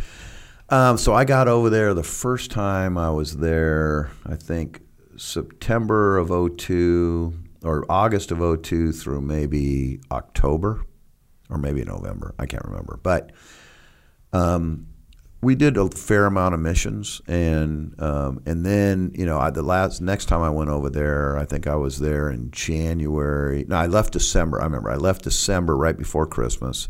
Thirty days to the day, I was right back in the same crappy little tent up there at Bagram, you know, with rainwater. I mean, it was just water running through it and everything. Uh, and then from January through March, because you know now we're spinning up at the latter part of that to go into Iraq, right? Uh, we were, you know, they got the word we're going in, and um, we didn't do much. I mean, because weather was really crappy. I did a couple of missions, uh, some pretty challenging ones, way way up in the uh, in some areas that were very tricky for aviation. In fact, I, one I was so high in uh, in a place called Cantigua that we couldn't have any fire support. I mean, the airplanes wouldn't perform. So I just elected to stay on the X, right? We infilled, and I got the ground force commander said, "Give me a couple guys to cover our blind spots, and uh, we're just going to go to ground idle while you guys clear and get whatever you're getting, and then hop back in, and we'll normally, you know, you know the deal. We Yeah. come in, we land, drop off, and then split. We did. We just stayed." And you know pulled the engines back because I didn't I didn't want to. It took us two hour turn to go get gas down the hill and come back, and I didn't want to leave them up there for that long. So we said, hey, we'll just hang out. How long were you on the ground for? Uh, about forty five minutes to an hour. It wasn't that bad. It was cold though. I mean, it was freezing. It was snowing and everything else up there. It was uh, like I said, February or something. How how at what point did you uh, notice that people were just like this is what we're this is what we're doing. This is the new reality. You know, when I talk you you know you were talking about I was talking about the mindset, you know, when you did Panama and then you did Desert Storm and you you're not quite there yet. You know, you're Yeah. you're not quite there yet. And then, you know, we were talking earlier, uh, my first deployment to Iraq, it's like, oh, we're doing another, you know, it's like, oh, yeah, we're doing another op. This is just what we're doing. It's just like becomes normal. Yeah. Um, I think that really, you know, there was the, the op tempo, the operational tempo in Afghanistan wasn't that bad just because of the terrain and the planning. And we didn't have all the ISR back then. You know, we didn't have all that, all the, you know, the tools to give us good situational awareness on targets like we ended up having in mm-hmm. Iraq.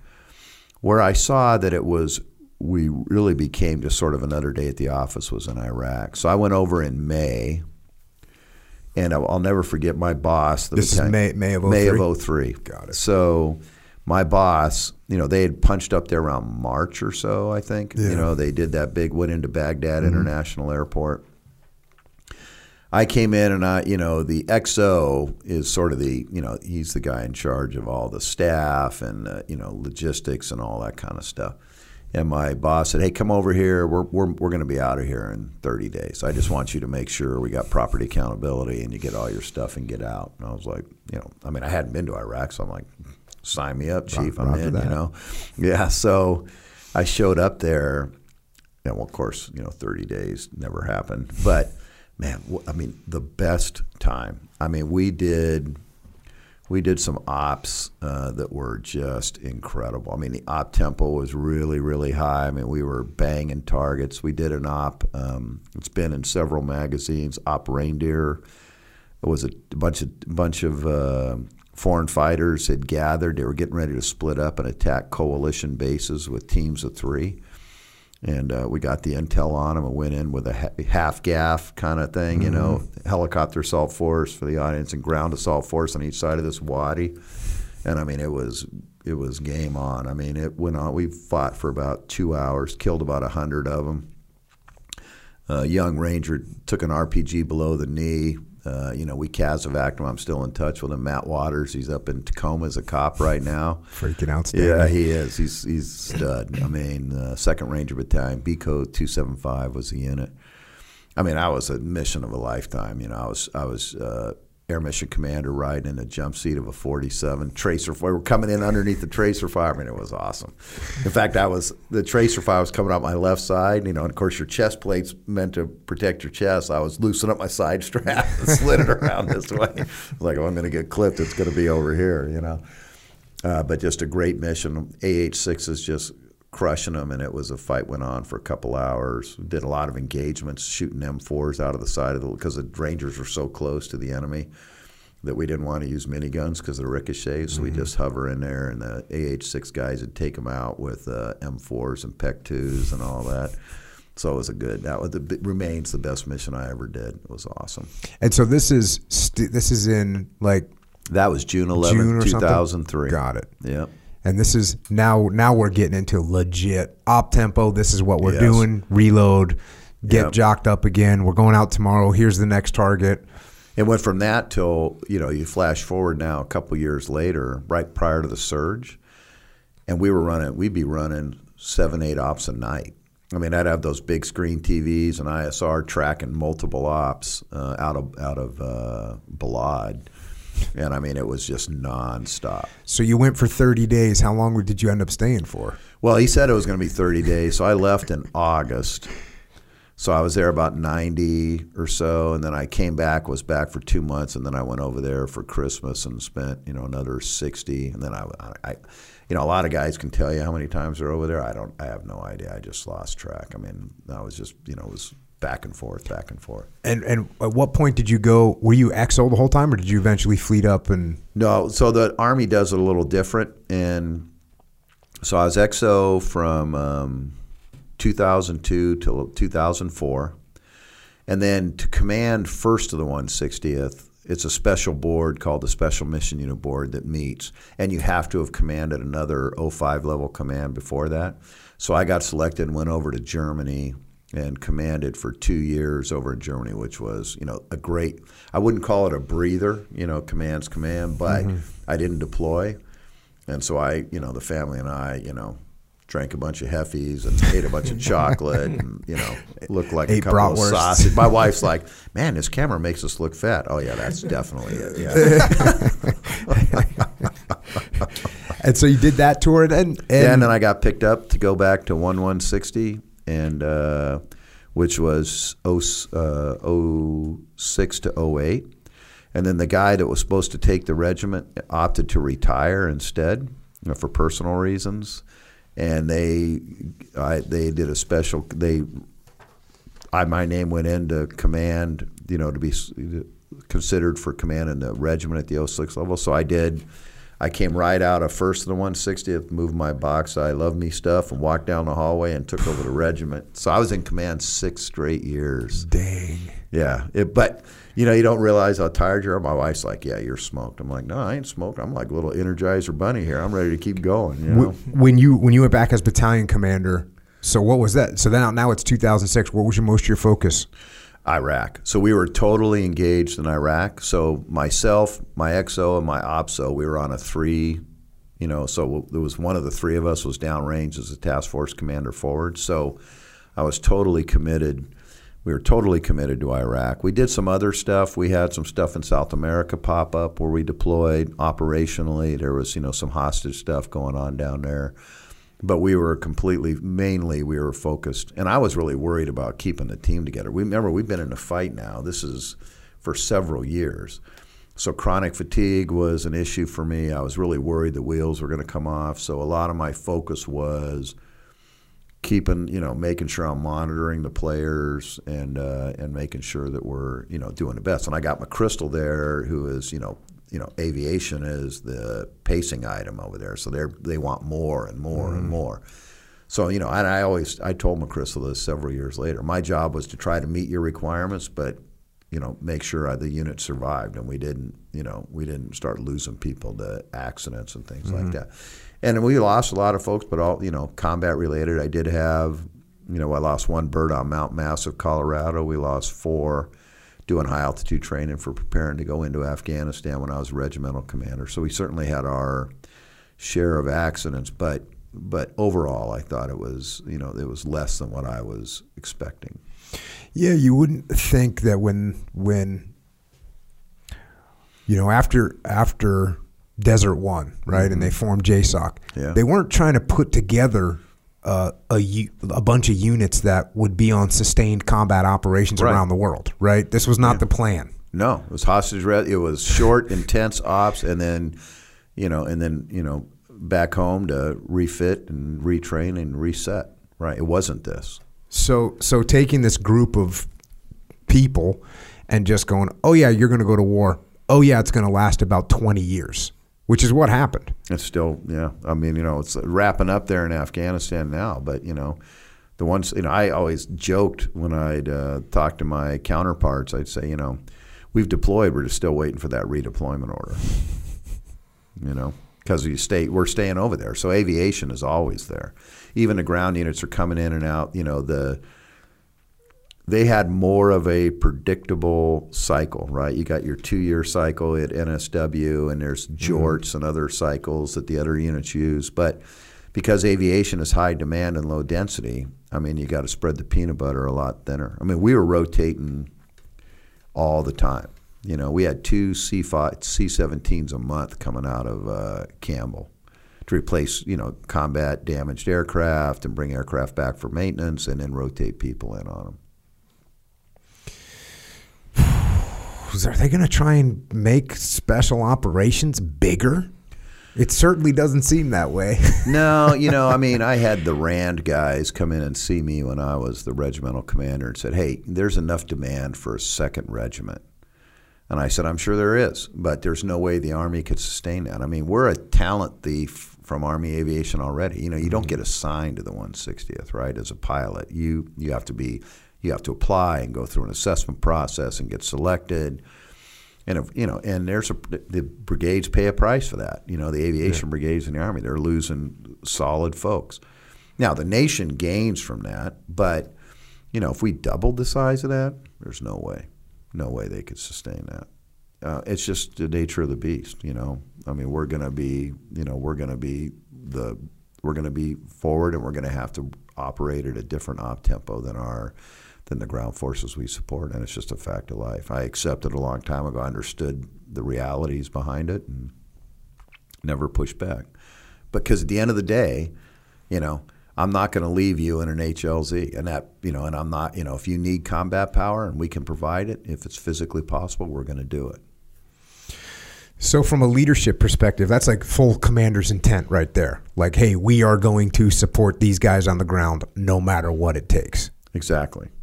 And you know, your greatest strength carries over to be your greatest weakness. I, am sure that some of my senior officers would say that I was pretty aggressive in that, and and they would be accurate. Um, you're, you know, I, but it was it was you know burned into my psyche early on that hey, that's why we exist. So, and I don't care if the ground force commander is an E6 or an O6. I don't care. Doesn't matter. I don't care what uniform he's wearing, you know, what service he's in. I mean, if, if there are responsibility to support them, then we're going to meet that responsibility no matter what. And I, you know, I take a lot of pride in that. But we also, you know, we can accept more risk in the 160th because we have a special assessment selection process to get our pilots. And our pilots stay with us for, I'm not saying forever, but I'll give you an example. When you saw the movie Black Hawk Down and you see that little bird landing in the intersection and they pull out the two wounded operators that mm-hmm. get shot on, they were on Super 6 1. So one of the pilots in there was a guy, Karl Maier, who I went through Green Platoon with in 88, early 88, February. That happened in 93, right? So he'd already been in the unit five years. He retired like two and a half years ago or not even two years ago. Maybe. It's from the unit. Yeah, and he was still flying MH6 assault birds that whole time. So that's that kind of freaking awesome. That's be like you being on a team. I mean, you're going back into a building. Yep, been there, done that. Got a hundred of these T-shirts. You know, that knowledge and that competency and proficiency that you get out of being able to retain those pilots. What that really translates to is, you know, I'm willing. We're willing to push the envelope on uh, ops because we know we have that talent and we rely on those warrants, you know, primarily um, to, you know, make good decisions um, and and to push the envelope. We had an op up in uh, Mosul area, and uh, they went long. Right, this is you know ground guys doing SSE. It went long, and I had to extend them beyond like 18 hours flight time, which is a long time and they were taxiing back into one of the airfields up there to get gas, and one of the MH-60s clipped the side of a hangar with its rotor blades, and it was clearly from fatigue. And you know, when we did the accident investigation, I told uh, my boss at Three Star, I said, I own that. And they said, What do you mean? I said, Look, I know we got to learn lessons from this, but the fact is, I extended them well beyond their day. And this was, you know, they weren't flying, you know, supplies back and forth. They're doing combat. The guy's retired. I took the risk, so I own that. You know, I mean, we, we pushed them and we paid mm-hmm. a price. I mean, mm-hmm. it's a small price, frankly, yeah. and I would have done it all over again. But so it costs a couple hundred grand for a, a rotor blade. But, you know. What what leadership lessons do you have when you look at yourself as a platoon commander in charge of eight birds to battalion commander? So uh, first of all, you know, I I believe that leadership is a learned skill, not a natural skill, and that those the skill sets required at different levels change. Right. So as a PL, a platoon leader, right, it's direct leadership. Jocko, follow me. You know, um, we're going here, we're doing that, right, and you and your uh, troop. Um, but as you get more senior, now you've got these layers of bureaucracy in between you, right? And you know think back to when you're a young 01 02 down in the teams and you got you know that ancient dude who's an 05 up there right? And who's clearly clueless because anybody who's above you is clueless right? That's a you know common held belief by all. And and you know i just kept learning you know? So when i was remember i told you i was really worried about chronic fatigue and morale and you know families are fraying because of what's this op tempo so that uh, warrant I was telling you about, Karl Maier, who was a Little Bird driver, and his wife Cindy, who I'm still friends with to this day. One day I was walking around the hangar, and, and she said, "You know, you ought to go spend some time with these young troops, you know, because they want to hear from the battalion commander what's happening, you know." And it really resonated with me. So I blocked out, and this is a small leadership technique, but it was very effective for me. I blocked out two hours a week and I went and I never told anybody where I was going. And it wasn't an inspection, right? I wasn't coming over there and saying, Wilnick, why do you got a croaky on your freaking gla- sunglasses? It was more, you know, just to sort of get a bird's, you know, a, a ground view of how things are going. And, you know, at first it was quite a you know quite a dust up. You know, I'd walk into you know a Little Bird company, and you know the guys are like, "What the hell are you doing down here?" well, I said, "I'm the commander of this outfit. I'd like to think I could come down here if I want." but over time, they realized it was no threat. I made sure I never chewed anybody's ass when I was down there. It wasn't, you know, it wasn't about that. If I saw something particularly egregious, mm-hmm. I'd go back to the XO and say, "Hey, go down to you know Owens Hangar and police those dudes up. I'm the good cop, you're the bad cop, kind of thing." But what I would do is spend time with troops, and it was very low threat. So I get them around, sit around, and talk with them. Hey, you know, what can I do uh, to make the unit better? you know, what do you think about it? Are you going? I was a big pusher of off-duty education because of my personal background. I knew how you know how powerful it was, and uh, so I'd always encourage them about that.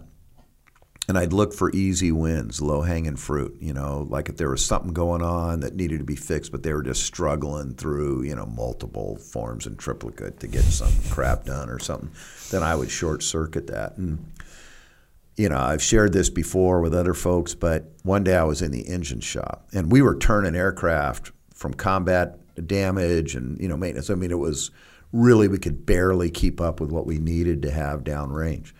And I relied on these, you know, young 18, 19 year old kids that were bore scoping engines and, you know, doing stuff that they had no idea of probably their criticality to us maintaining the right number of aircraft to deploy, but I clearly knew. So I, you know, I'd come into their little engine shop this particular time, and I call them all in, you know, round, you know. In fact, uh, Cindy Meyer used to call it Uncle Clay's story hour, you know. So I'd sit in there and you know chat with them, but I'd always ask them, hey, you know what, what could I do? You know, what can I do to to make the unit better? What can I do to make your job easier?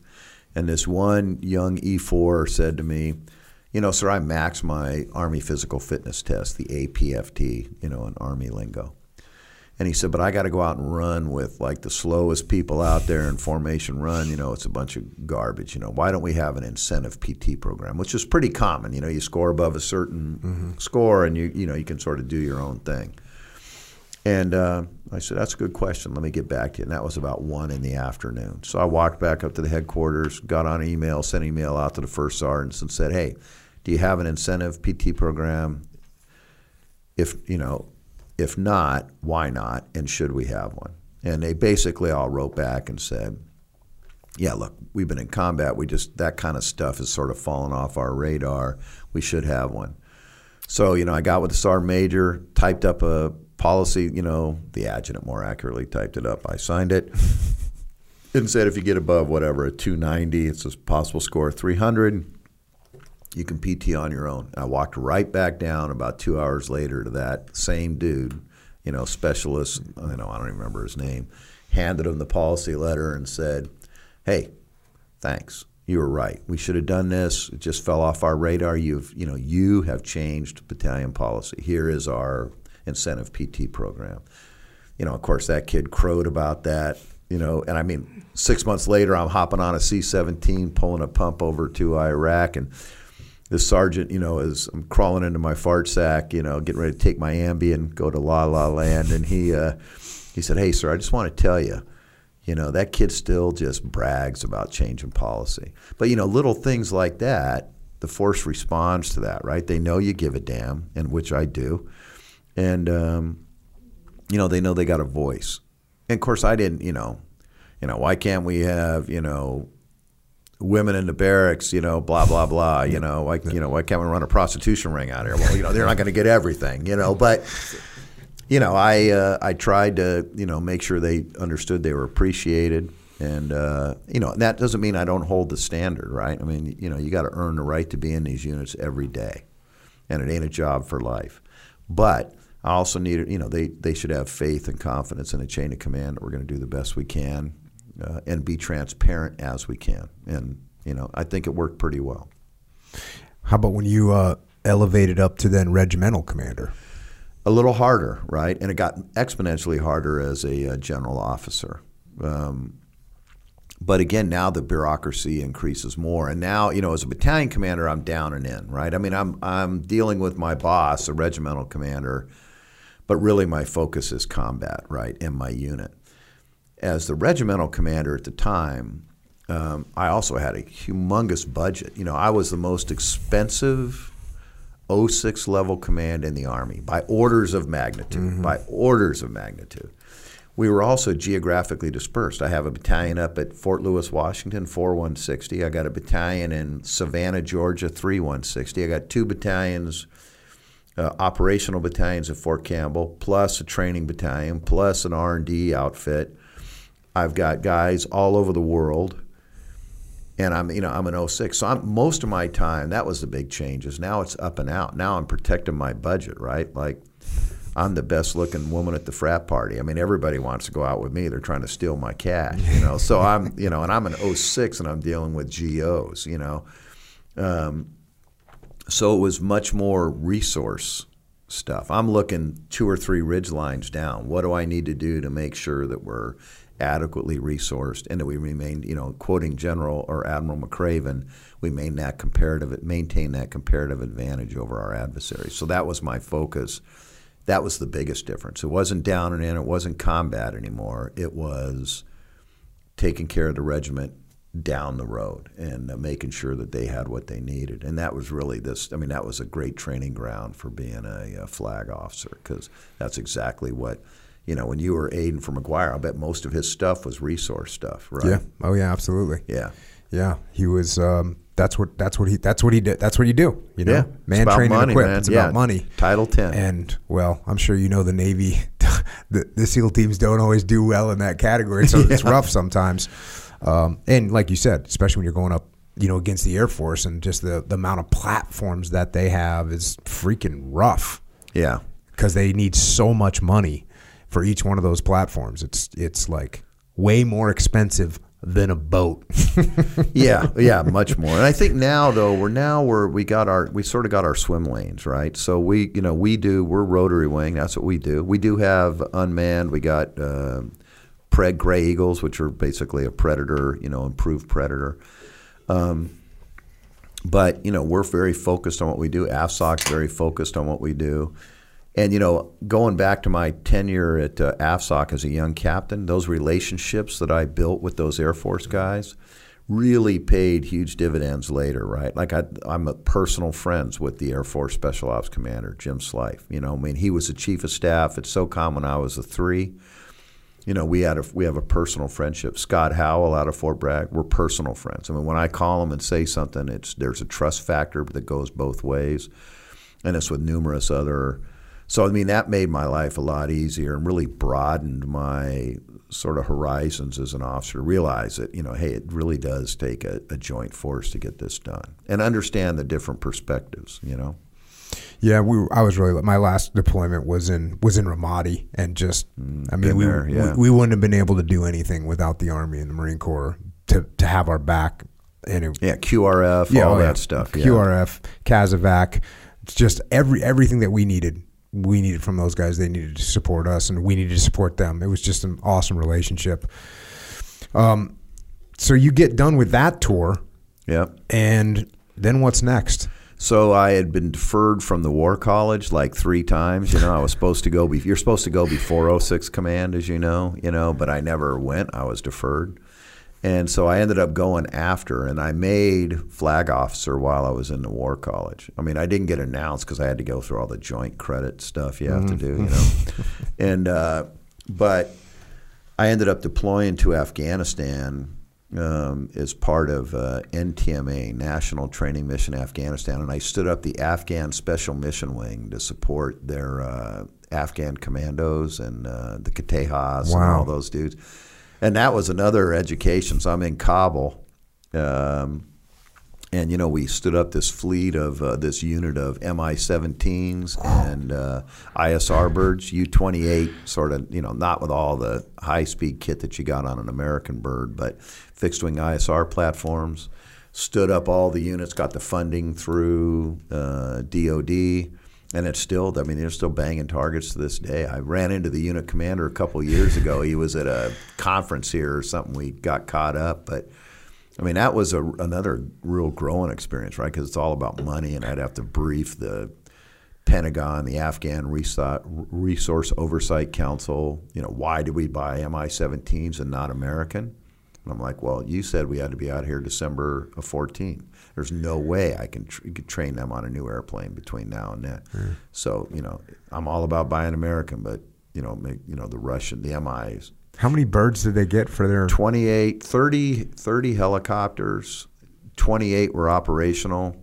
The ministers and everything always wanted to fly on them, so I, I bought two extra just to take care of the VIP stuff, which was a you know we would you know it was a wicked pain in my ass. But and then we about I think it was 15, uh, 15 fixed wing birds, and we were split across. We had a squadron in uh, we had a squadron in Helmand, and then we had two in Kabul. And we did both uh, CT, counterterrorism, and counter narcotics. So DEA was a player in there, and that was actually part of the negotiation. The DEA wanted to make sure that we were still going to hit Mm-hmm. DEA targets. So, and which we, you know, I gave them my personal guarantee. You know, we're not going to blow that mission off. It's really not something the military wants to get into, but. You know, we, we kept that as a primary mission set for them. Who's running training for the Afghan pilots? Well, that was interesting, right? I mean, trying to find an Afghan that can read, first of all, back then, because the schools have been shut down for, you know, what, 20 years or so. So we had a core of pilots that had been flying, that had been trained by the Russians that were there, a few, but not enough. So we ran some of our pilots through um, UAE. They had some training there that they go over to UAE or by Abu Dhabi and they go through, I think it was Horizons Flight Academy. It's probably still there. And then we'd we'd pick them, you know. And it was funny because the DEA, you know, they're like, you know, they're very worried, understandably so, about insider attacks, right? So they came to me one day and they said, "Hey, we got to give these guys a polygraph." And I'm like, "Okay, well, what are we going to ask them?" Because I mean, everybody steals there, right? You know, patronage is part of the deal, right? You know, hey, we take my sister to, uh, you know, Kunduz or whatever. Here's twenty bucks. I mean, that, in the mil- U.S. military, that'd be like you'd be prosecuted for that. Over there, that's just normal, way Normal to do life. it. So I'm talking to the DEA guy, and I said, "So, you know, here's the way I think it needs to go." Okay, Jocko, you want to come to the special mission wing? Here, put on this little lie detector thing. They actually had a finger thing, which I mm-hmm. think was I remained skeptical about that. But I said, "Okay, Jocko, did you steal anything today?" If the answer is yes, did you feel bad about it? And do you promise not to steal tomorrow? Okay, you're a go. You know, I mean, it's just a different. I mean, you It's just different culture. yeah, you know, so we had to be, you know, so vetting was a big thing, and then you know the insider attacks really got worse, you know, later. In fact, one of our families was a National Guard guy in the SOWF that was training with the Rangers. He was a Guard guy out of Utah, Brent Taylor, shot and killed. I mean, by an Afghan doing a ruck march. Pulled out his pistol and uh, shot the dude. But you know that was a challenge. A human, it's always human talent, right? Humans are more important than hardware. I mean, it, and it's true. You know, getting the right guys. But hey, listen, they right after I left, they hit their did their first NVG. Uh, you know, I think it was to the Y or something mission down near JBAD. Man, I couldn't have been prouder of those dudes. And they, you know, I get feedback, you know, periodically from folks that they're still. I mean, they're by far the most successful aviation unit over there. Yeah, that's outstanding. We we had a, a guy on this podcast, Captain An, who was a who was a South Vietnamese pilot and flew SOG missions. And Mm. Awesome. I mean, just freaking epic. But he got he got trained over here. Yeah, You know, yeah, Fort got- Rucker probably, yeah, right? Yeah, he got trained over here, and then went back over. And um, man, if you get a chance, listen to that one. He's Major on. major. Uh, he was a captain, and then he eventually made major. His one of his well, his last mission, he was got shot. Um, bird's going down. He's trying to save the bird as he's going down. Everything's on fire. The uh, I guess the yoke. What what what, what is he holding? He's holding the cyclic. Yeah, so he's holding the cyclic. Everything's too hot for him to hold on to. He Oh, can't hold on to it. So he's got his hands up by his chest and he sees the bird's going to crash if he doesn't just grab hold of these controls. So he just freaking reaches down, grabs hold of the controls, gets the gets the pilot, gets the aircraft to the ground. Uh, his hands are just burned beyond man, he must have anything, and he goes to undo his seatbelt, and his fingers fall off. He goes to undo, but he manages to get it off, you know, hooked on something and get his seatbelt off. Goes to open the door. His the rest his other hand fingers fall off. Um, eventually Damn. gets out of the aircraft and gets away. Um, gets back to friendlies ended up going to hospital, loses both of his hands. Um, you know, carries on for a little while. The war, the war ends. Ends up in a in a communist prison camp. Gets, you know, can't do can't do anything really. I mean, he's got he Yeah. doesn't have hands. So they eventually just kind of let him out of the prison camp, and he he goes on multiple escape attempts trying to get out of there, and eventually he does make it out, makes it to America.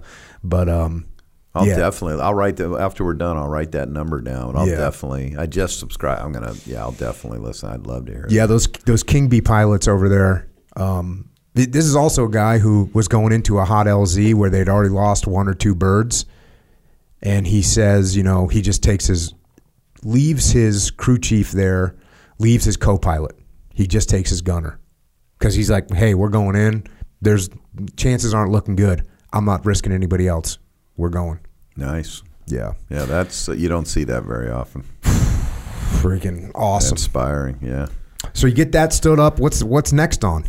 So then I get I take command of the Army Special Ops Aviation Command at Fort Bragg. I was the second commander, followed the very capable uh, now Lieutenant General retired Kevin Mangum, who was my boss at the regiment. I took over for him there. And really, that's a Title 10 command, right? Remember, I told you I was focused up and out as a regimental commander. So the Army leadership recognized that they needed a general officer that sort of took care of the train, man, and equip stuff, and let the regiment really focus on warfighting. So I did two years there. Um, you know, and really it's like a lot of budget stuff and personnel stuff. Then I went to Korea as the DCG of the Second Infantry Division from 14 to 15, and that was a blast. I was going to say, how awesome was that? That was. I mean, I, my family, my wife had just finished her master's and was teaching, and my kids, one kid was in college, the other ones were in high school. So I said, you know, hey, I'm, you guys, I'll do this year. And, uh, you know, I mean, other than not having my family with me, I mean, I was a PT machine, man. I ate, you know, you know, Captain Crunchberry and freaking protein bars and worked out in the gym every day, man. I mean, you know, and uh, dealt with the Koreans, learned a lot about, you know, the village idiot up north there, KJU. And, um, I mean, it was an awesome, awesome tour. I loved it. I loved Korea, loved the people there.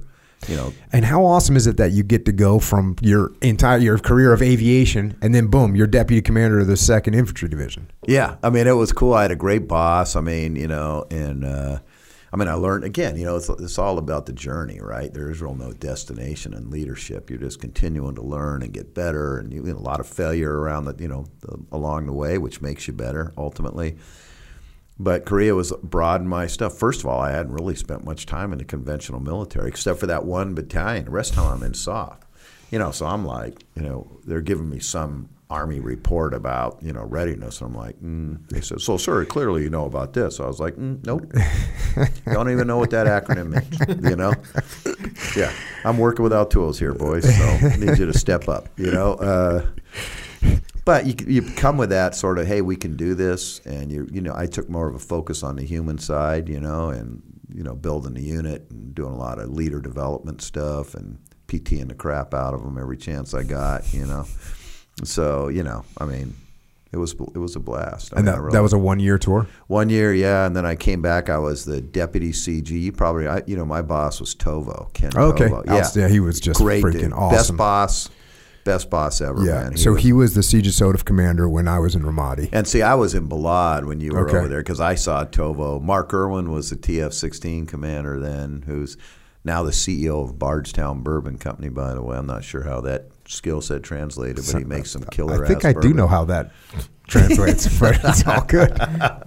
But anyway, yeah, I worked for Tovo for two years and uh, just under two years. Loved it. Great dude.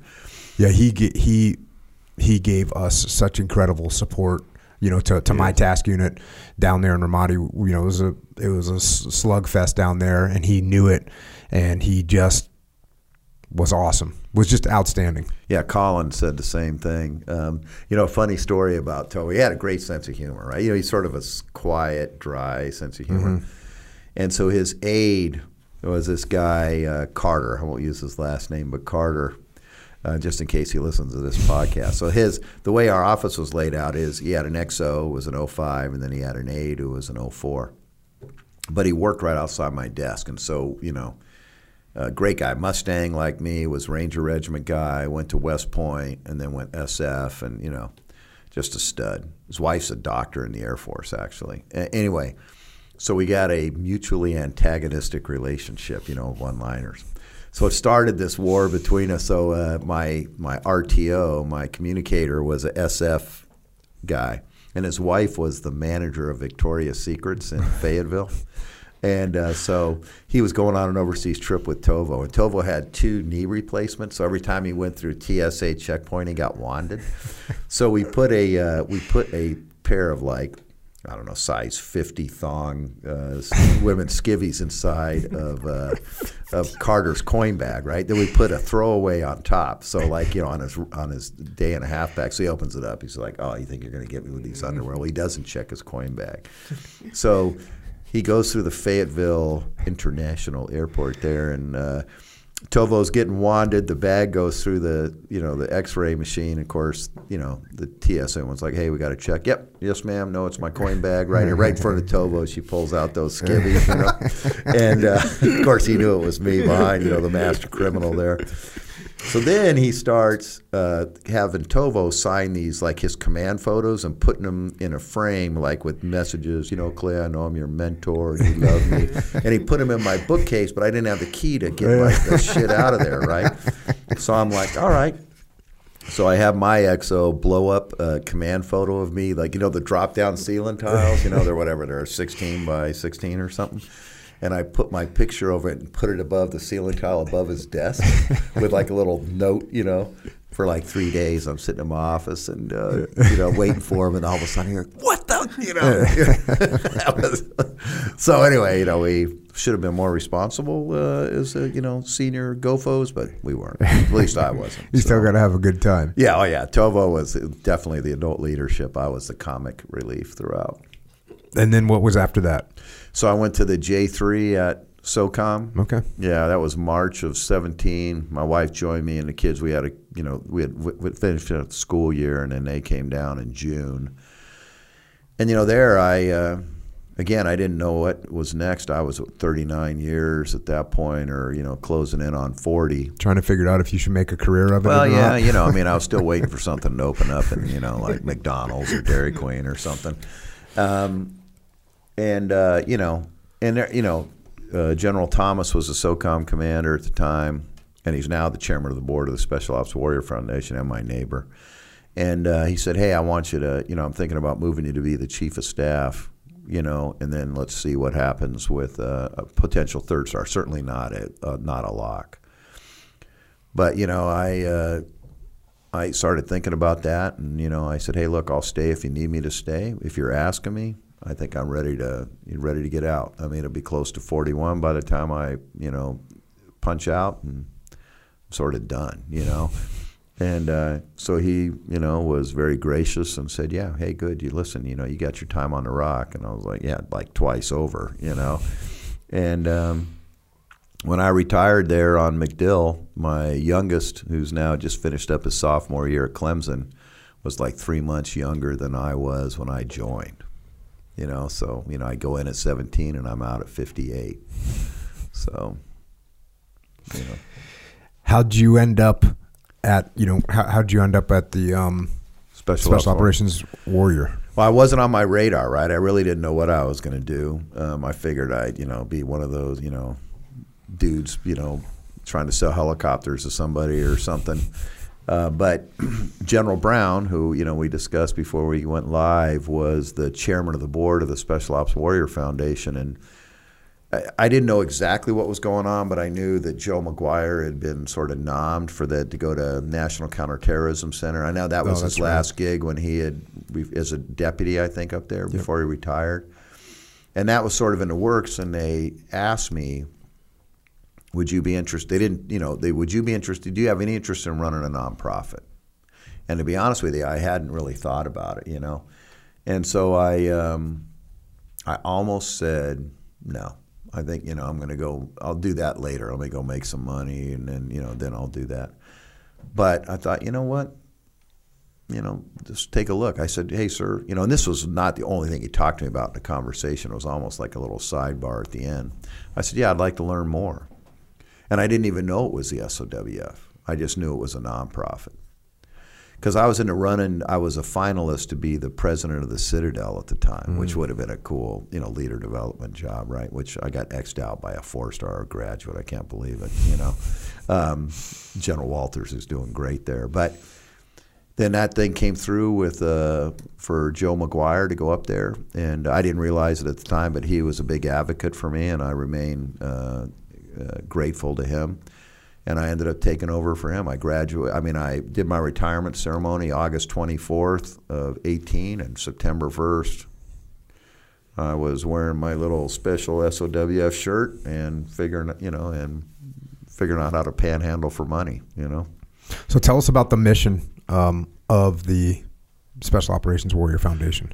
So you know the for, the foundation has just had our 41st anniversary. It was started in Desert One when we lost those eight Americans, three Marines, uh, five airmen, left behind 17 kids, and there was a commitment by the members of that task force to take care of those kids. So that's how we started, and we've evolved over time. Today um, we have two primary missions. We provide immediate financial assistance to severely wounded, ill, or injured special ops personnel. Um, and that comes in the form of an overnight check for up to 5K. If another organization like Navy SEAL Foundation takes care of uh, their folks, and you know we work together with them. In fact, I had dinner with uh, the director of Navy SEAL Foundation last night and her husband mm-hmm. Bill, and so we do that. We overnight uh, a check to them and that's really put the dog in the kennel money, fly in your mother to watch the kids so you can be with your loved one. And we also send them a device called the Echo Show, which is sort of like an Alexa with a video capability, so they can communicate with their family from the hospital room. They can yeah. stream videos, and during COVID, that's been a really uh, big hit.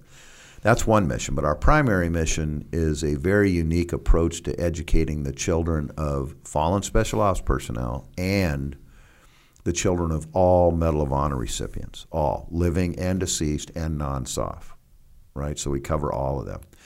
And our program is we call it Cradle to Career. It starts in preschool. We fund preschool for up to 8K per year per child. We fund unlimited tutoring from that time all the way through college graduation. We pay for their college visits. We bring our high school kids, about 30 a year or so, plus or minus, to Tampa for a college prep course called EPIC, Education Preparation Information Conference. We talk to them about picking a major, picking a mm-hmm. school, writing your essay for your Common App, financial management, study skills, time management, um, a lot of leader development stuff. Very, very effective. We pay, you know, we pay for all their college, and we don't care if they go to a trade school. You want to be a plumber, you want to be a hairstylist, that's good. It, we'll, we'll fund that. If you go to an Ivy, we'll fund that. There is no limitation. It's your passion and potential that'll drive where you go, and we're going to support you all the way through. Um, we have a mentoring program. Keep in mind, these are kids in a single parent home, most yep. likely, yep. right? And you've been through it. You know the trauma that goes behind that casualty, right? That's the, that's the real tragedy. It's just unfolding there. And so we have a mentoring program that starts in eighth grade with these kids. You know, hey, what do you want to be when you grow up, Jocko? You know, if I'm your dad and I'm telling you, you're like, mm, yeah, you know, I'm not listening to you. So we do that, and that continues all the way through helping them secure internships. We pay for study abroad. We pay for internships.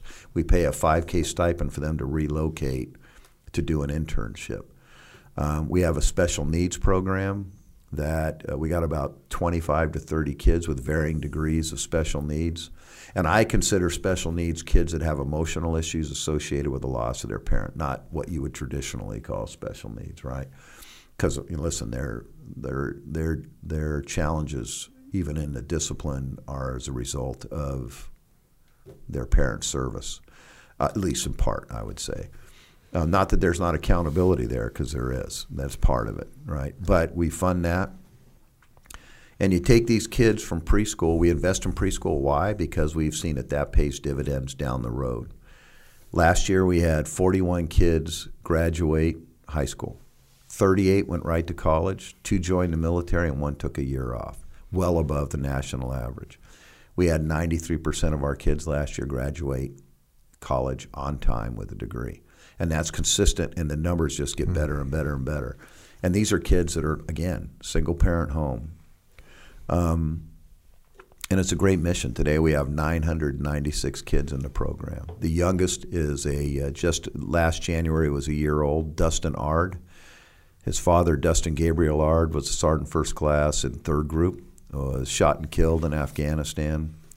And I mean, our education counselors, who are really the tip of the spear for us, there's six of them, said he's class of 2042. And we make a promise and we say, okay, hey, Dustin, we got you all the way through. You know, you can count on it. We're going to fund that. And that's how we, we do that in accounting and everything, that we're going to fund that through. And, you know, to see these kids reach their full potential after sacrificing for their country, which they didn't necessarily sign up for, I mean, to me, it's a great calling. And, uh, you know, am I, you know, making as much money as I could selling helicopters to somebody? Probably not. But um, I, I look forward to coming to work every day. Yeah, it's. I mean, as I, as started the whole thing talking about Steve Voigt and just learning that impact that that the organization has had on him, obviously, and that you know, like like I was saying earlier, I didn't do anything for Steve Voigt. You know, I was his friend. Yeah. yeah. But the fact I I didn't do anything. Um, I tried to serve the best I could, keep him in my mind, but for, to have an organization that actually steps in and takes care of these kids, it's just it's just outstanding, and it's an outstanding organization. And, and I mean, you know, look at the impact, the the mentorship with an eighth grader. Like everybody could use that, but especially someone that doesn't have their parent. So, just an awesome program. I appreciate what you're doing and and what your whole team is doing. Um, I know that the I know people are going to be interested in you know, in, in trying to find it so they can help out.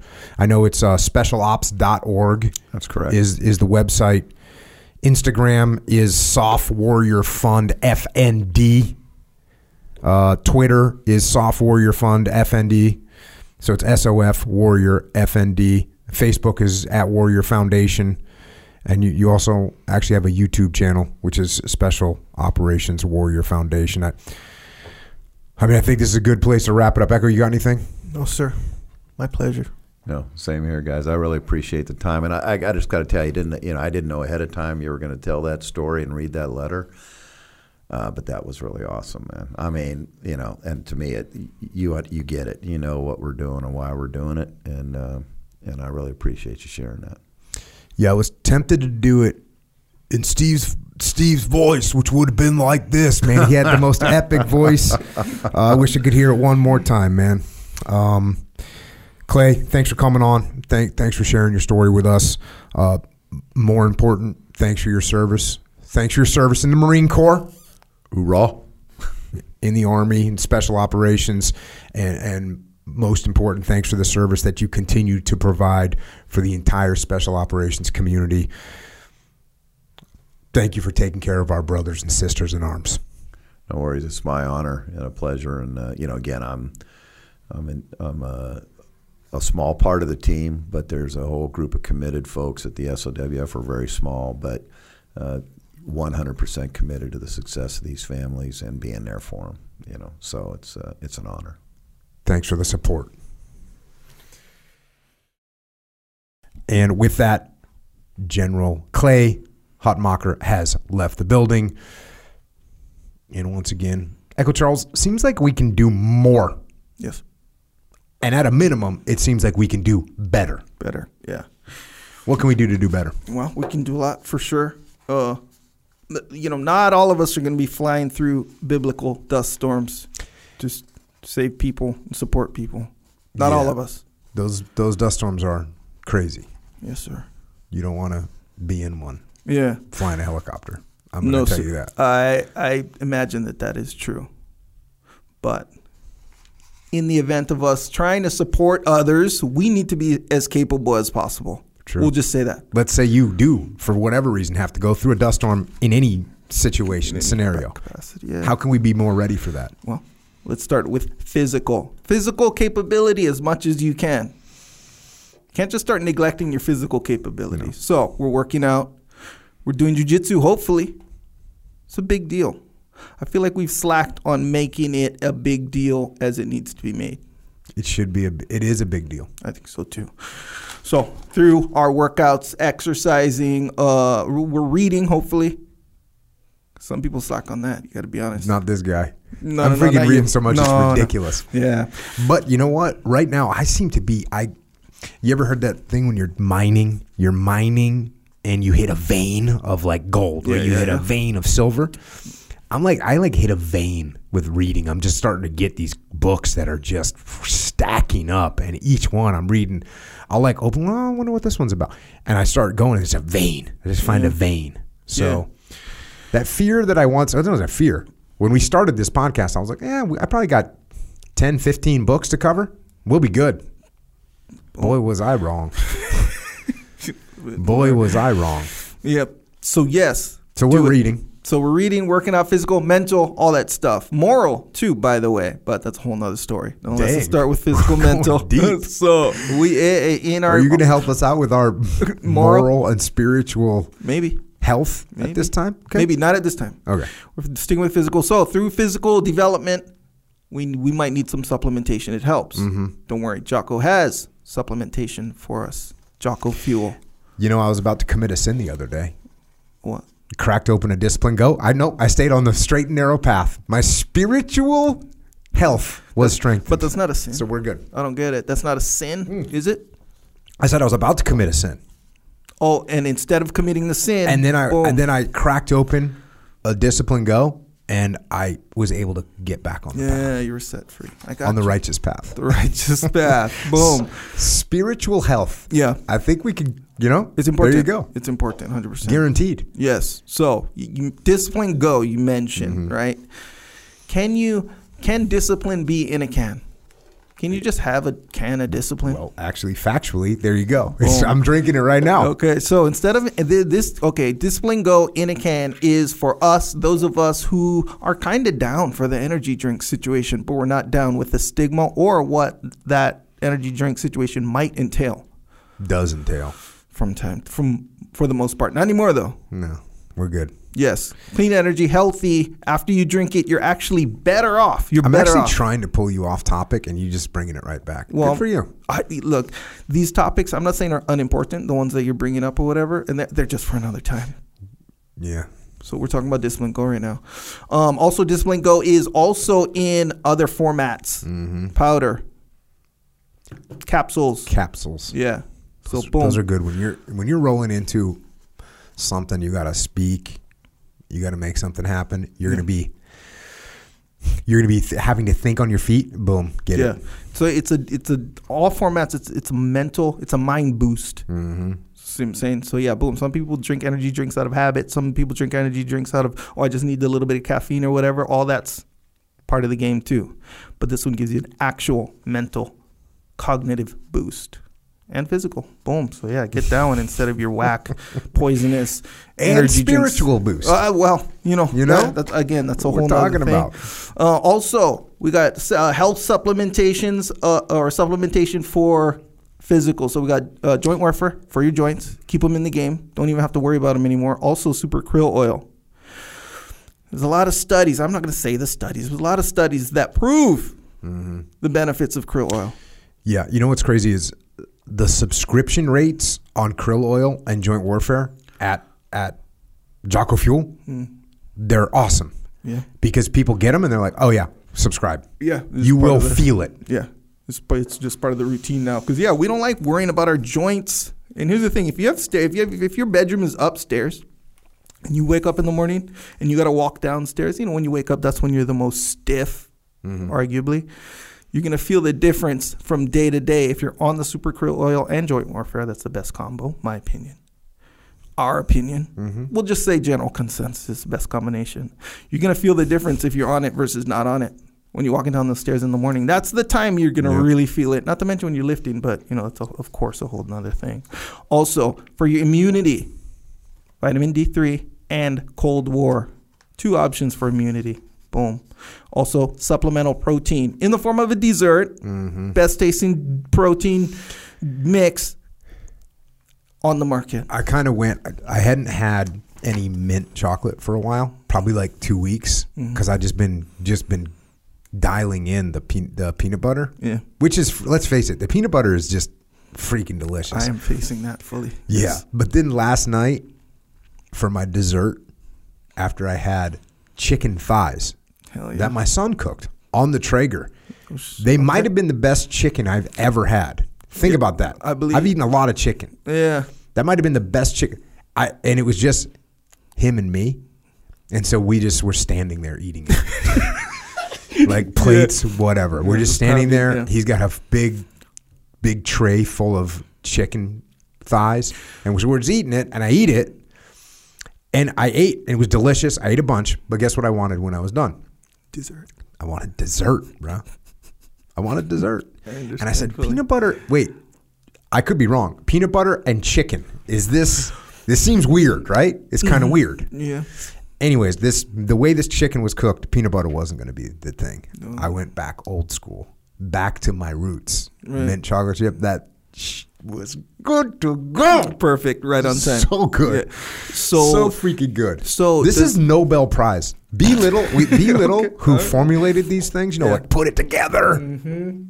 I think I'm thinking Nobel Prize. Nobel. What pre? What Nobel eat? Nobel eat prize? I don't know. peace prize straight up. Well, not peace. Bro, it brings peace. Let's face I it. brought peace to me last night. Good boy. Does your boy have a recipe for your? Uh, I will chicken? find out.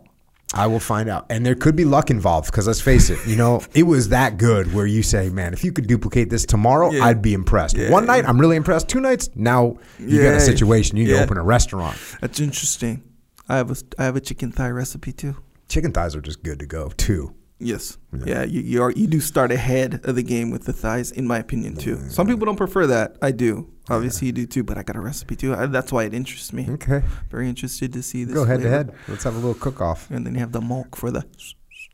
you know, you want any dessert with that? Yeah, I do. I want the milk. right now. Yes, sir. uh, so yes, these uh, items, this supplementation is available at jockofuel.com. But if you want to go online, you don't got to shop online. Go to Wawa. Boom. Actually, Wawa is just for the energy drinks. Just for Keep the that drinks. in mind. Yes. If you want the rest of the stuff, you can get it at Vitamin Shop. Mm-hmm. And if you want to get this stuff delivered to your house for free, Mm-hmm. well, how's it going to get there for free? We're going to have to pay something? No. For free? Go to jockofuel.com. Subscribe. Subscribe to that, whatever it is you want. It'll come whenever you want it. It'll come there for free. Boom. How freaking Free legit shipping. is that? Yeah, yeah. That's That's so we can do competition with the the elephant in the room, Well, yeah. right? Yeah. The elephant in the room got some weight behind it. Yeah. Hey, but we're we're over here scrapping, Yeah. right? We're over here scrapping. Oh, yeah. Oh, you want to throw down some free shipping? Watch this. yeah, Good way to support. something very secure about a free shipping scenario. It's like one of those things you just don't have to worry about. You know, goes deep. Also, originmaine.com. This is American made stuff. Mm-hmm. Good durable goods as it's called. I didn't quite know what that meant. Mm-hmm. It just sounded durable, which I like, of course. But it's like jeans, American made denim. Uh we got some hoodies on there. We got some shirts on there. We got some jujitsu stuff on there. Now, when I say American made, this is from the cotton that's grown in South Carolina. Or is it North Carolina? The Carolinas. We'll It's say. in America. I'll tell you that. The actual cotton, the seeds It's from actually America. different. It's actually multiple locations Yeah. where the cotton is grown. Boom. Multiple locations in America. Yes, sir. Boom. All the way up, and at the end of the chain, you got a jujitsu gi. You got some denim jeans Yes, made hundred percent uh g- grown and sewn in America. Same thing with the boots. By the way, Rift Gi. Yes, sir. the Rift Gi it is another format of clothing. I. I, w- I don't know what else to make with that thing, but that material that the Rift Gi is, if you put it on, if you wear a Rift Gi, you will not. You look, you may wear another gi at some point because you have to, but you won't be happy about it. No. That Rift Gi is freaking legit. I don't know what else to make. What else can we make with that? Well, we could go deep and make some shorts with that. Make a make a casual jacket of some sort. I was thinking like, uh, you know, when you go to you go to Mexico and you get one of the, you know, like the little Baja jacket thing. You know what I'm talking about? Oh yeah, it's like a It's like a- pullover. like a almost, pullover. Like a yeah, yeah. Maybe one of those. Maybe. Yeah, it's possible. Yeah. That'd be dope. I think there's a lot of Let's options given the yeah the, the fabric and the whole thing. Here's the thing: is it a catch twenty two? And I oftentimes feel uh, think about this, not under important circumstances, but just wondering: Is it a catch twenty two to have a like comfort like that for you? It's not quite austere, is it? Mm, that's a good point. But we are highly focused on capability, right? Oh, that's true. Yeah, yeah. yeah. So Got you. Not only does it comfortable, it's also highly capable because you go to wash a regular gi Mm-hmm. and then you dry it out. It takes nine days in the dryer to dry it out. A regular gi. Bro. This thing's this thing's dry in 14 minutes. Yep. it's functionality, bro. This Yeah. ain't about comfort. No. Back off. functionality and sustainability in the field. Bro, what if the what if you got a regular gi on and then you're rolling, it's hard. You're rolling with somebody I don't know, harder than you. They go harder than you, they're better than you, whatever. They have more skills. And that gi is rubbing against your neck. Not even in a submission, just rubbing against your neck. Versus the Rift Gi not rubbing against your neck. Or it could be rubbing against your neck. You don't feel that kind of But stuff. it doesn't feel bad. You're too focused on your defense. Right. See what I'm saying? So I get it. You're right. Okay. So you're with just- me. Yes. Uh, info assimilated. Jeans, So yes. boots, t-shirts. Go to originusa.com is what we're saying. Yes, sir. Get cool stuff. Grab something. Speaking of cool stuff, Jocko has a store called Jocko Store. Cool name, cool stuff. Discipline equals freedom shirts, hats, hoodies, some soap on there. Warrior Kid soap, Jocko soap, Trooper soap, Killer soap, the black charcoal activated antibacterial soap. Have you ever seen those videos like on uh, social media or whatever, and they're just under the broad topic of satisfying? Yes. Have you ever seen these things? I, I don't watch those videos, but I, I do my my category. daughters will watch quote satisfying videos. Yeah, mine too, yeah. Right? Yeah. It's, it's like a piece of Jello getting sliced. It's real weird stuff, right? Yeah, yeah. I don't get it, but the closest thing I have is when you take black soap, Mm-hmm. which is killer soap. You wouldn't think that you could clean yourself with black soap, Yeah. but it works. Yeah, it's so satisfying. Yes, I I do understand, and yeah, every once in a while you'll come across something you're like, yeah, that is. I guess given what you're saying as far as satisfying goes, yeah, it's true. And yes, the killer soap uh, experience, we'll say, does fall under that category. It kind of has a uh, what do you call it? It's not abrasive. What's the less abra- What do you call it? Exfoliation or I don't know. It's something in there that g- provides a little scrub. There you go. See Look at this guy with the exfoliation on that one. nonetheless, that's on Jocko Store as well. Um, these are though these are American made soaps too, straight up. Yeah. No chemicals in this kind of stuff. By a kid, by the way, Yeah. that build building a business, a warrior kid. Aiden, the man, Yeah. providing. Also, uh, we have a subscription situation as well on Jocko Store. It's called the Shirt Locker. So these designs are a little bit more. I don't know how to explain them. I'm gonna try. They're a little bit more maybe creative, maybe fun, maybe uh, they might jump out at you a little bit more. A lot of people have been contacting me saying that they want the shirt from like two months ago. I have bad news and I have m- potential good news. Bad news is you can't get it. It's because it's it was for that month. You see what I'm saying? Mm-hmm. If you're a subscriber, you'll get it. And it's hard to communicate like, oh, these are going to be cool designs because what does that even mean? You know? No one My- trusts you. It's it's hard. It's hard to trust me. I'm not saying you, but the proverbial you. The no one trusts you. you. Say something's going to be cool. That's such a big opinion thing. Yeah, it's like you, you know how like kind Unquantifiable, right? so Dean Lister, Mm-hmm. our friend. Oh, Dean List. Dean Lister, yeah, he's like, hey, I have this funny video I'm gonna show you, he's like, it's real funny, trust me, bro. I'm looking at him, bro. I don't trust you. yeah. I trust you on a lot of stuff, You, not this. You know you're about to waste one minute and 38 seconds of your life Yes, watching sir. a Dean List video of whatever. Yeah, whatever, some abstract Odd thing. thing in Russia, or Yeah. whatever. And, and the video was like four and a half minutes long. I'm like, Oh, so right. Mm. now I either suck it up and, and, and waste four and a half minutes, or kind of offend Dean Lister, which Yeah. you know, depending on his mood, that might be a mistake in and of itself. Nonetheless, you see what I'm saying? Yeah. Like just because Dean says this video is gonna be fun doesn't mean it's gonna be funny. So it's hard. so it's hard to trust opinions. Yes, but when it goes down and you already missed it, it's like, man, you kind of should have trusted me a little bit. You see what I'm saying? That's kind of how it's working.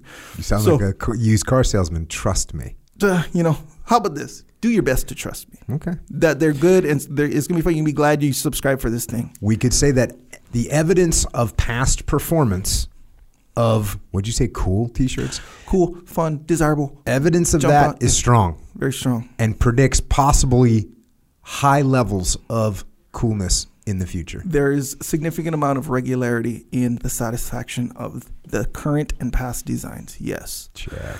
Here's the good news maybe. I might bring one or two back later. I don't know when. I don't know which ones. I don't know if it's even going to happen, but I might.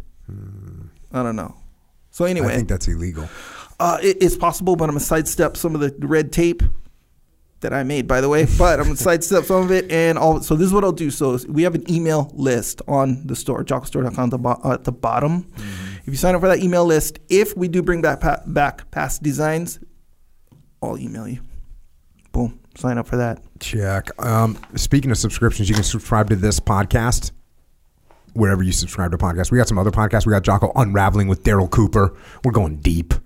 We're going dark too. It's get, it's been getting real ugly. Sorry, that's the way the world is. You have to learn about history so that you don't repeat it. We have the Grounded podcast. Dean List has been around. We need to get that one rolling. Warrior Kid podcast as well. You can also join us in the underground.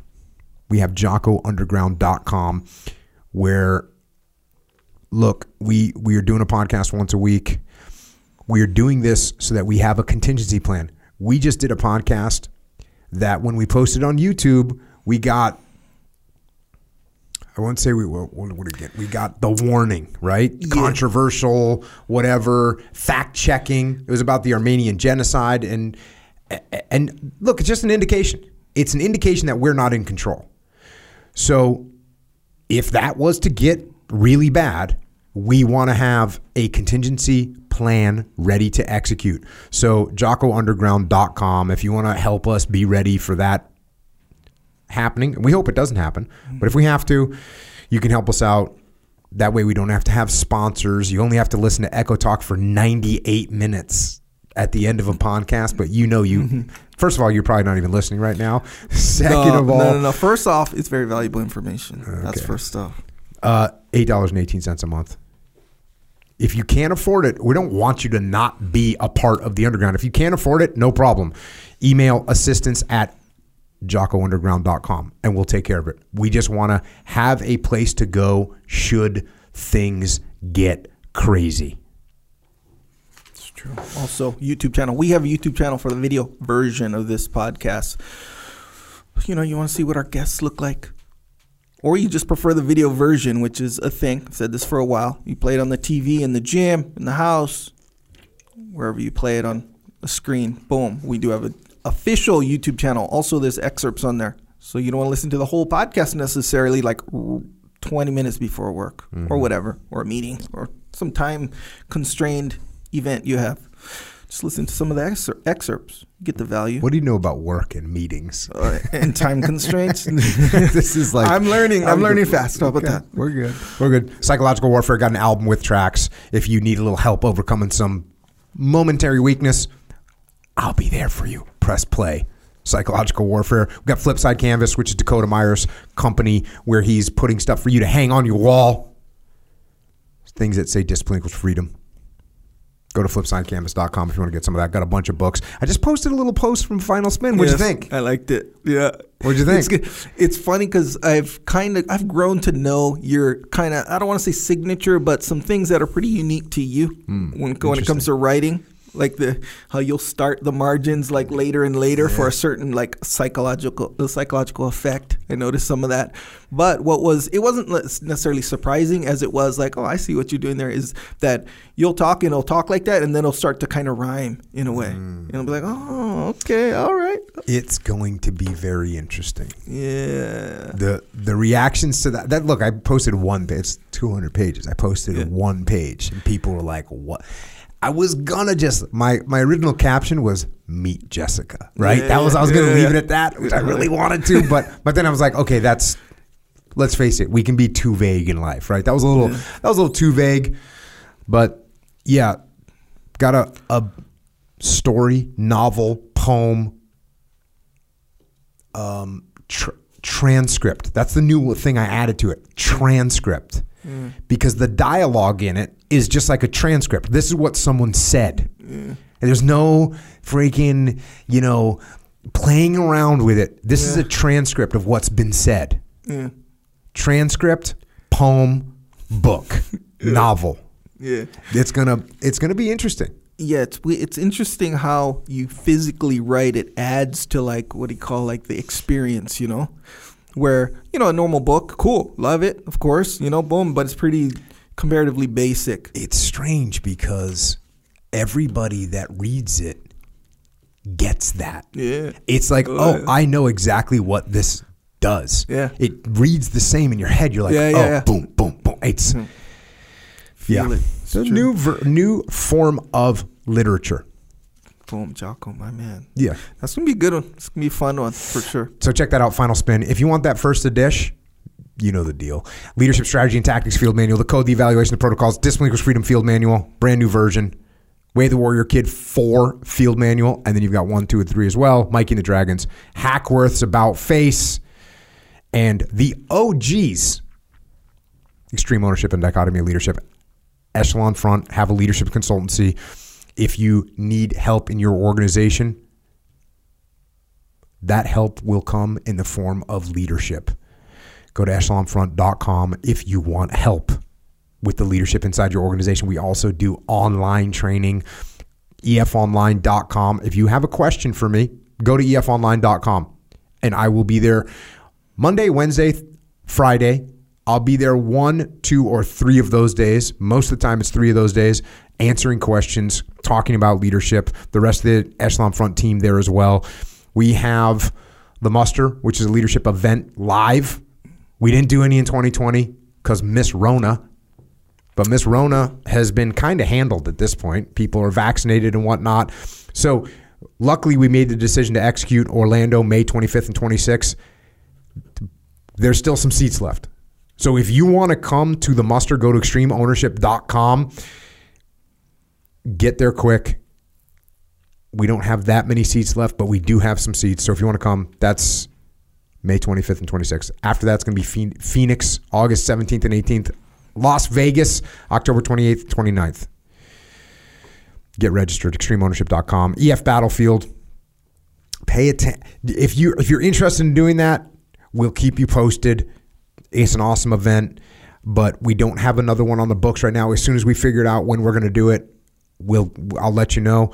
And also, if you want to help service members, active and retired, their families, the Gold Star families, check out Mark Lee's mom, Mama Lee. She's got a charity organization, and if you want to donate or you want to get involved, well, go to americasmightywarriors.org. And of course, on top of that, we also have, and you heard me talk about it today, the Special Operations Warrior Foundation. You can go to specialops.org. You can go to Instagram or Twitter at, at SOFWarriorFND and on Facebook at Warrior Foundation.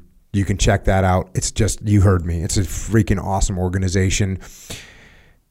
And if you want more of my wearisome witter,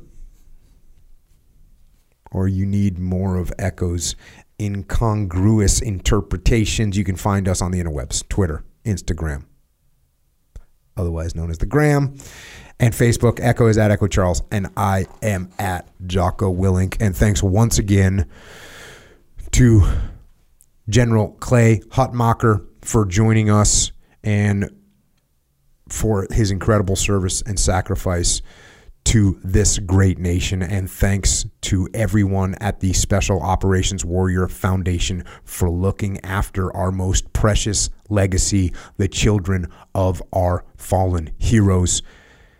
And thanks to all the warriors in the military that are out there right now standing watch and keeping us safe from tyranny and from evil. And the same goes to those in uniform here on the home front our police and law enforcement, firefighters, paramedics, EMTs, dispatchers, correctional officers, Border Patrol, Secret Service, and all other first responders. Thank you for standing watch here at home.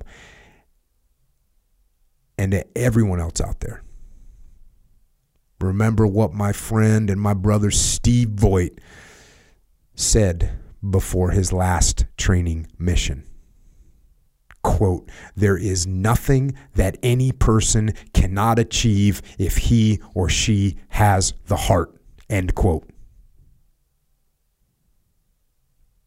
So you can do it.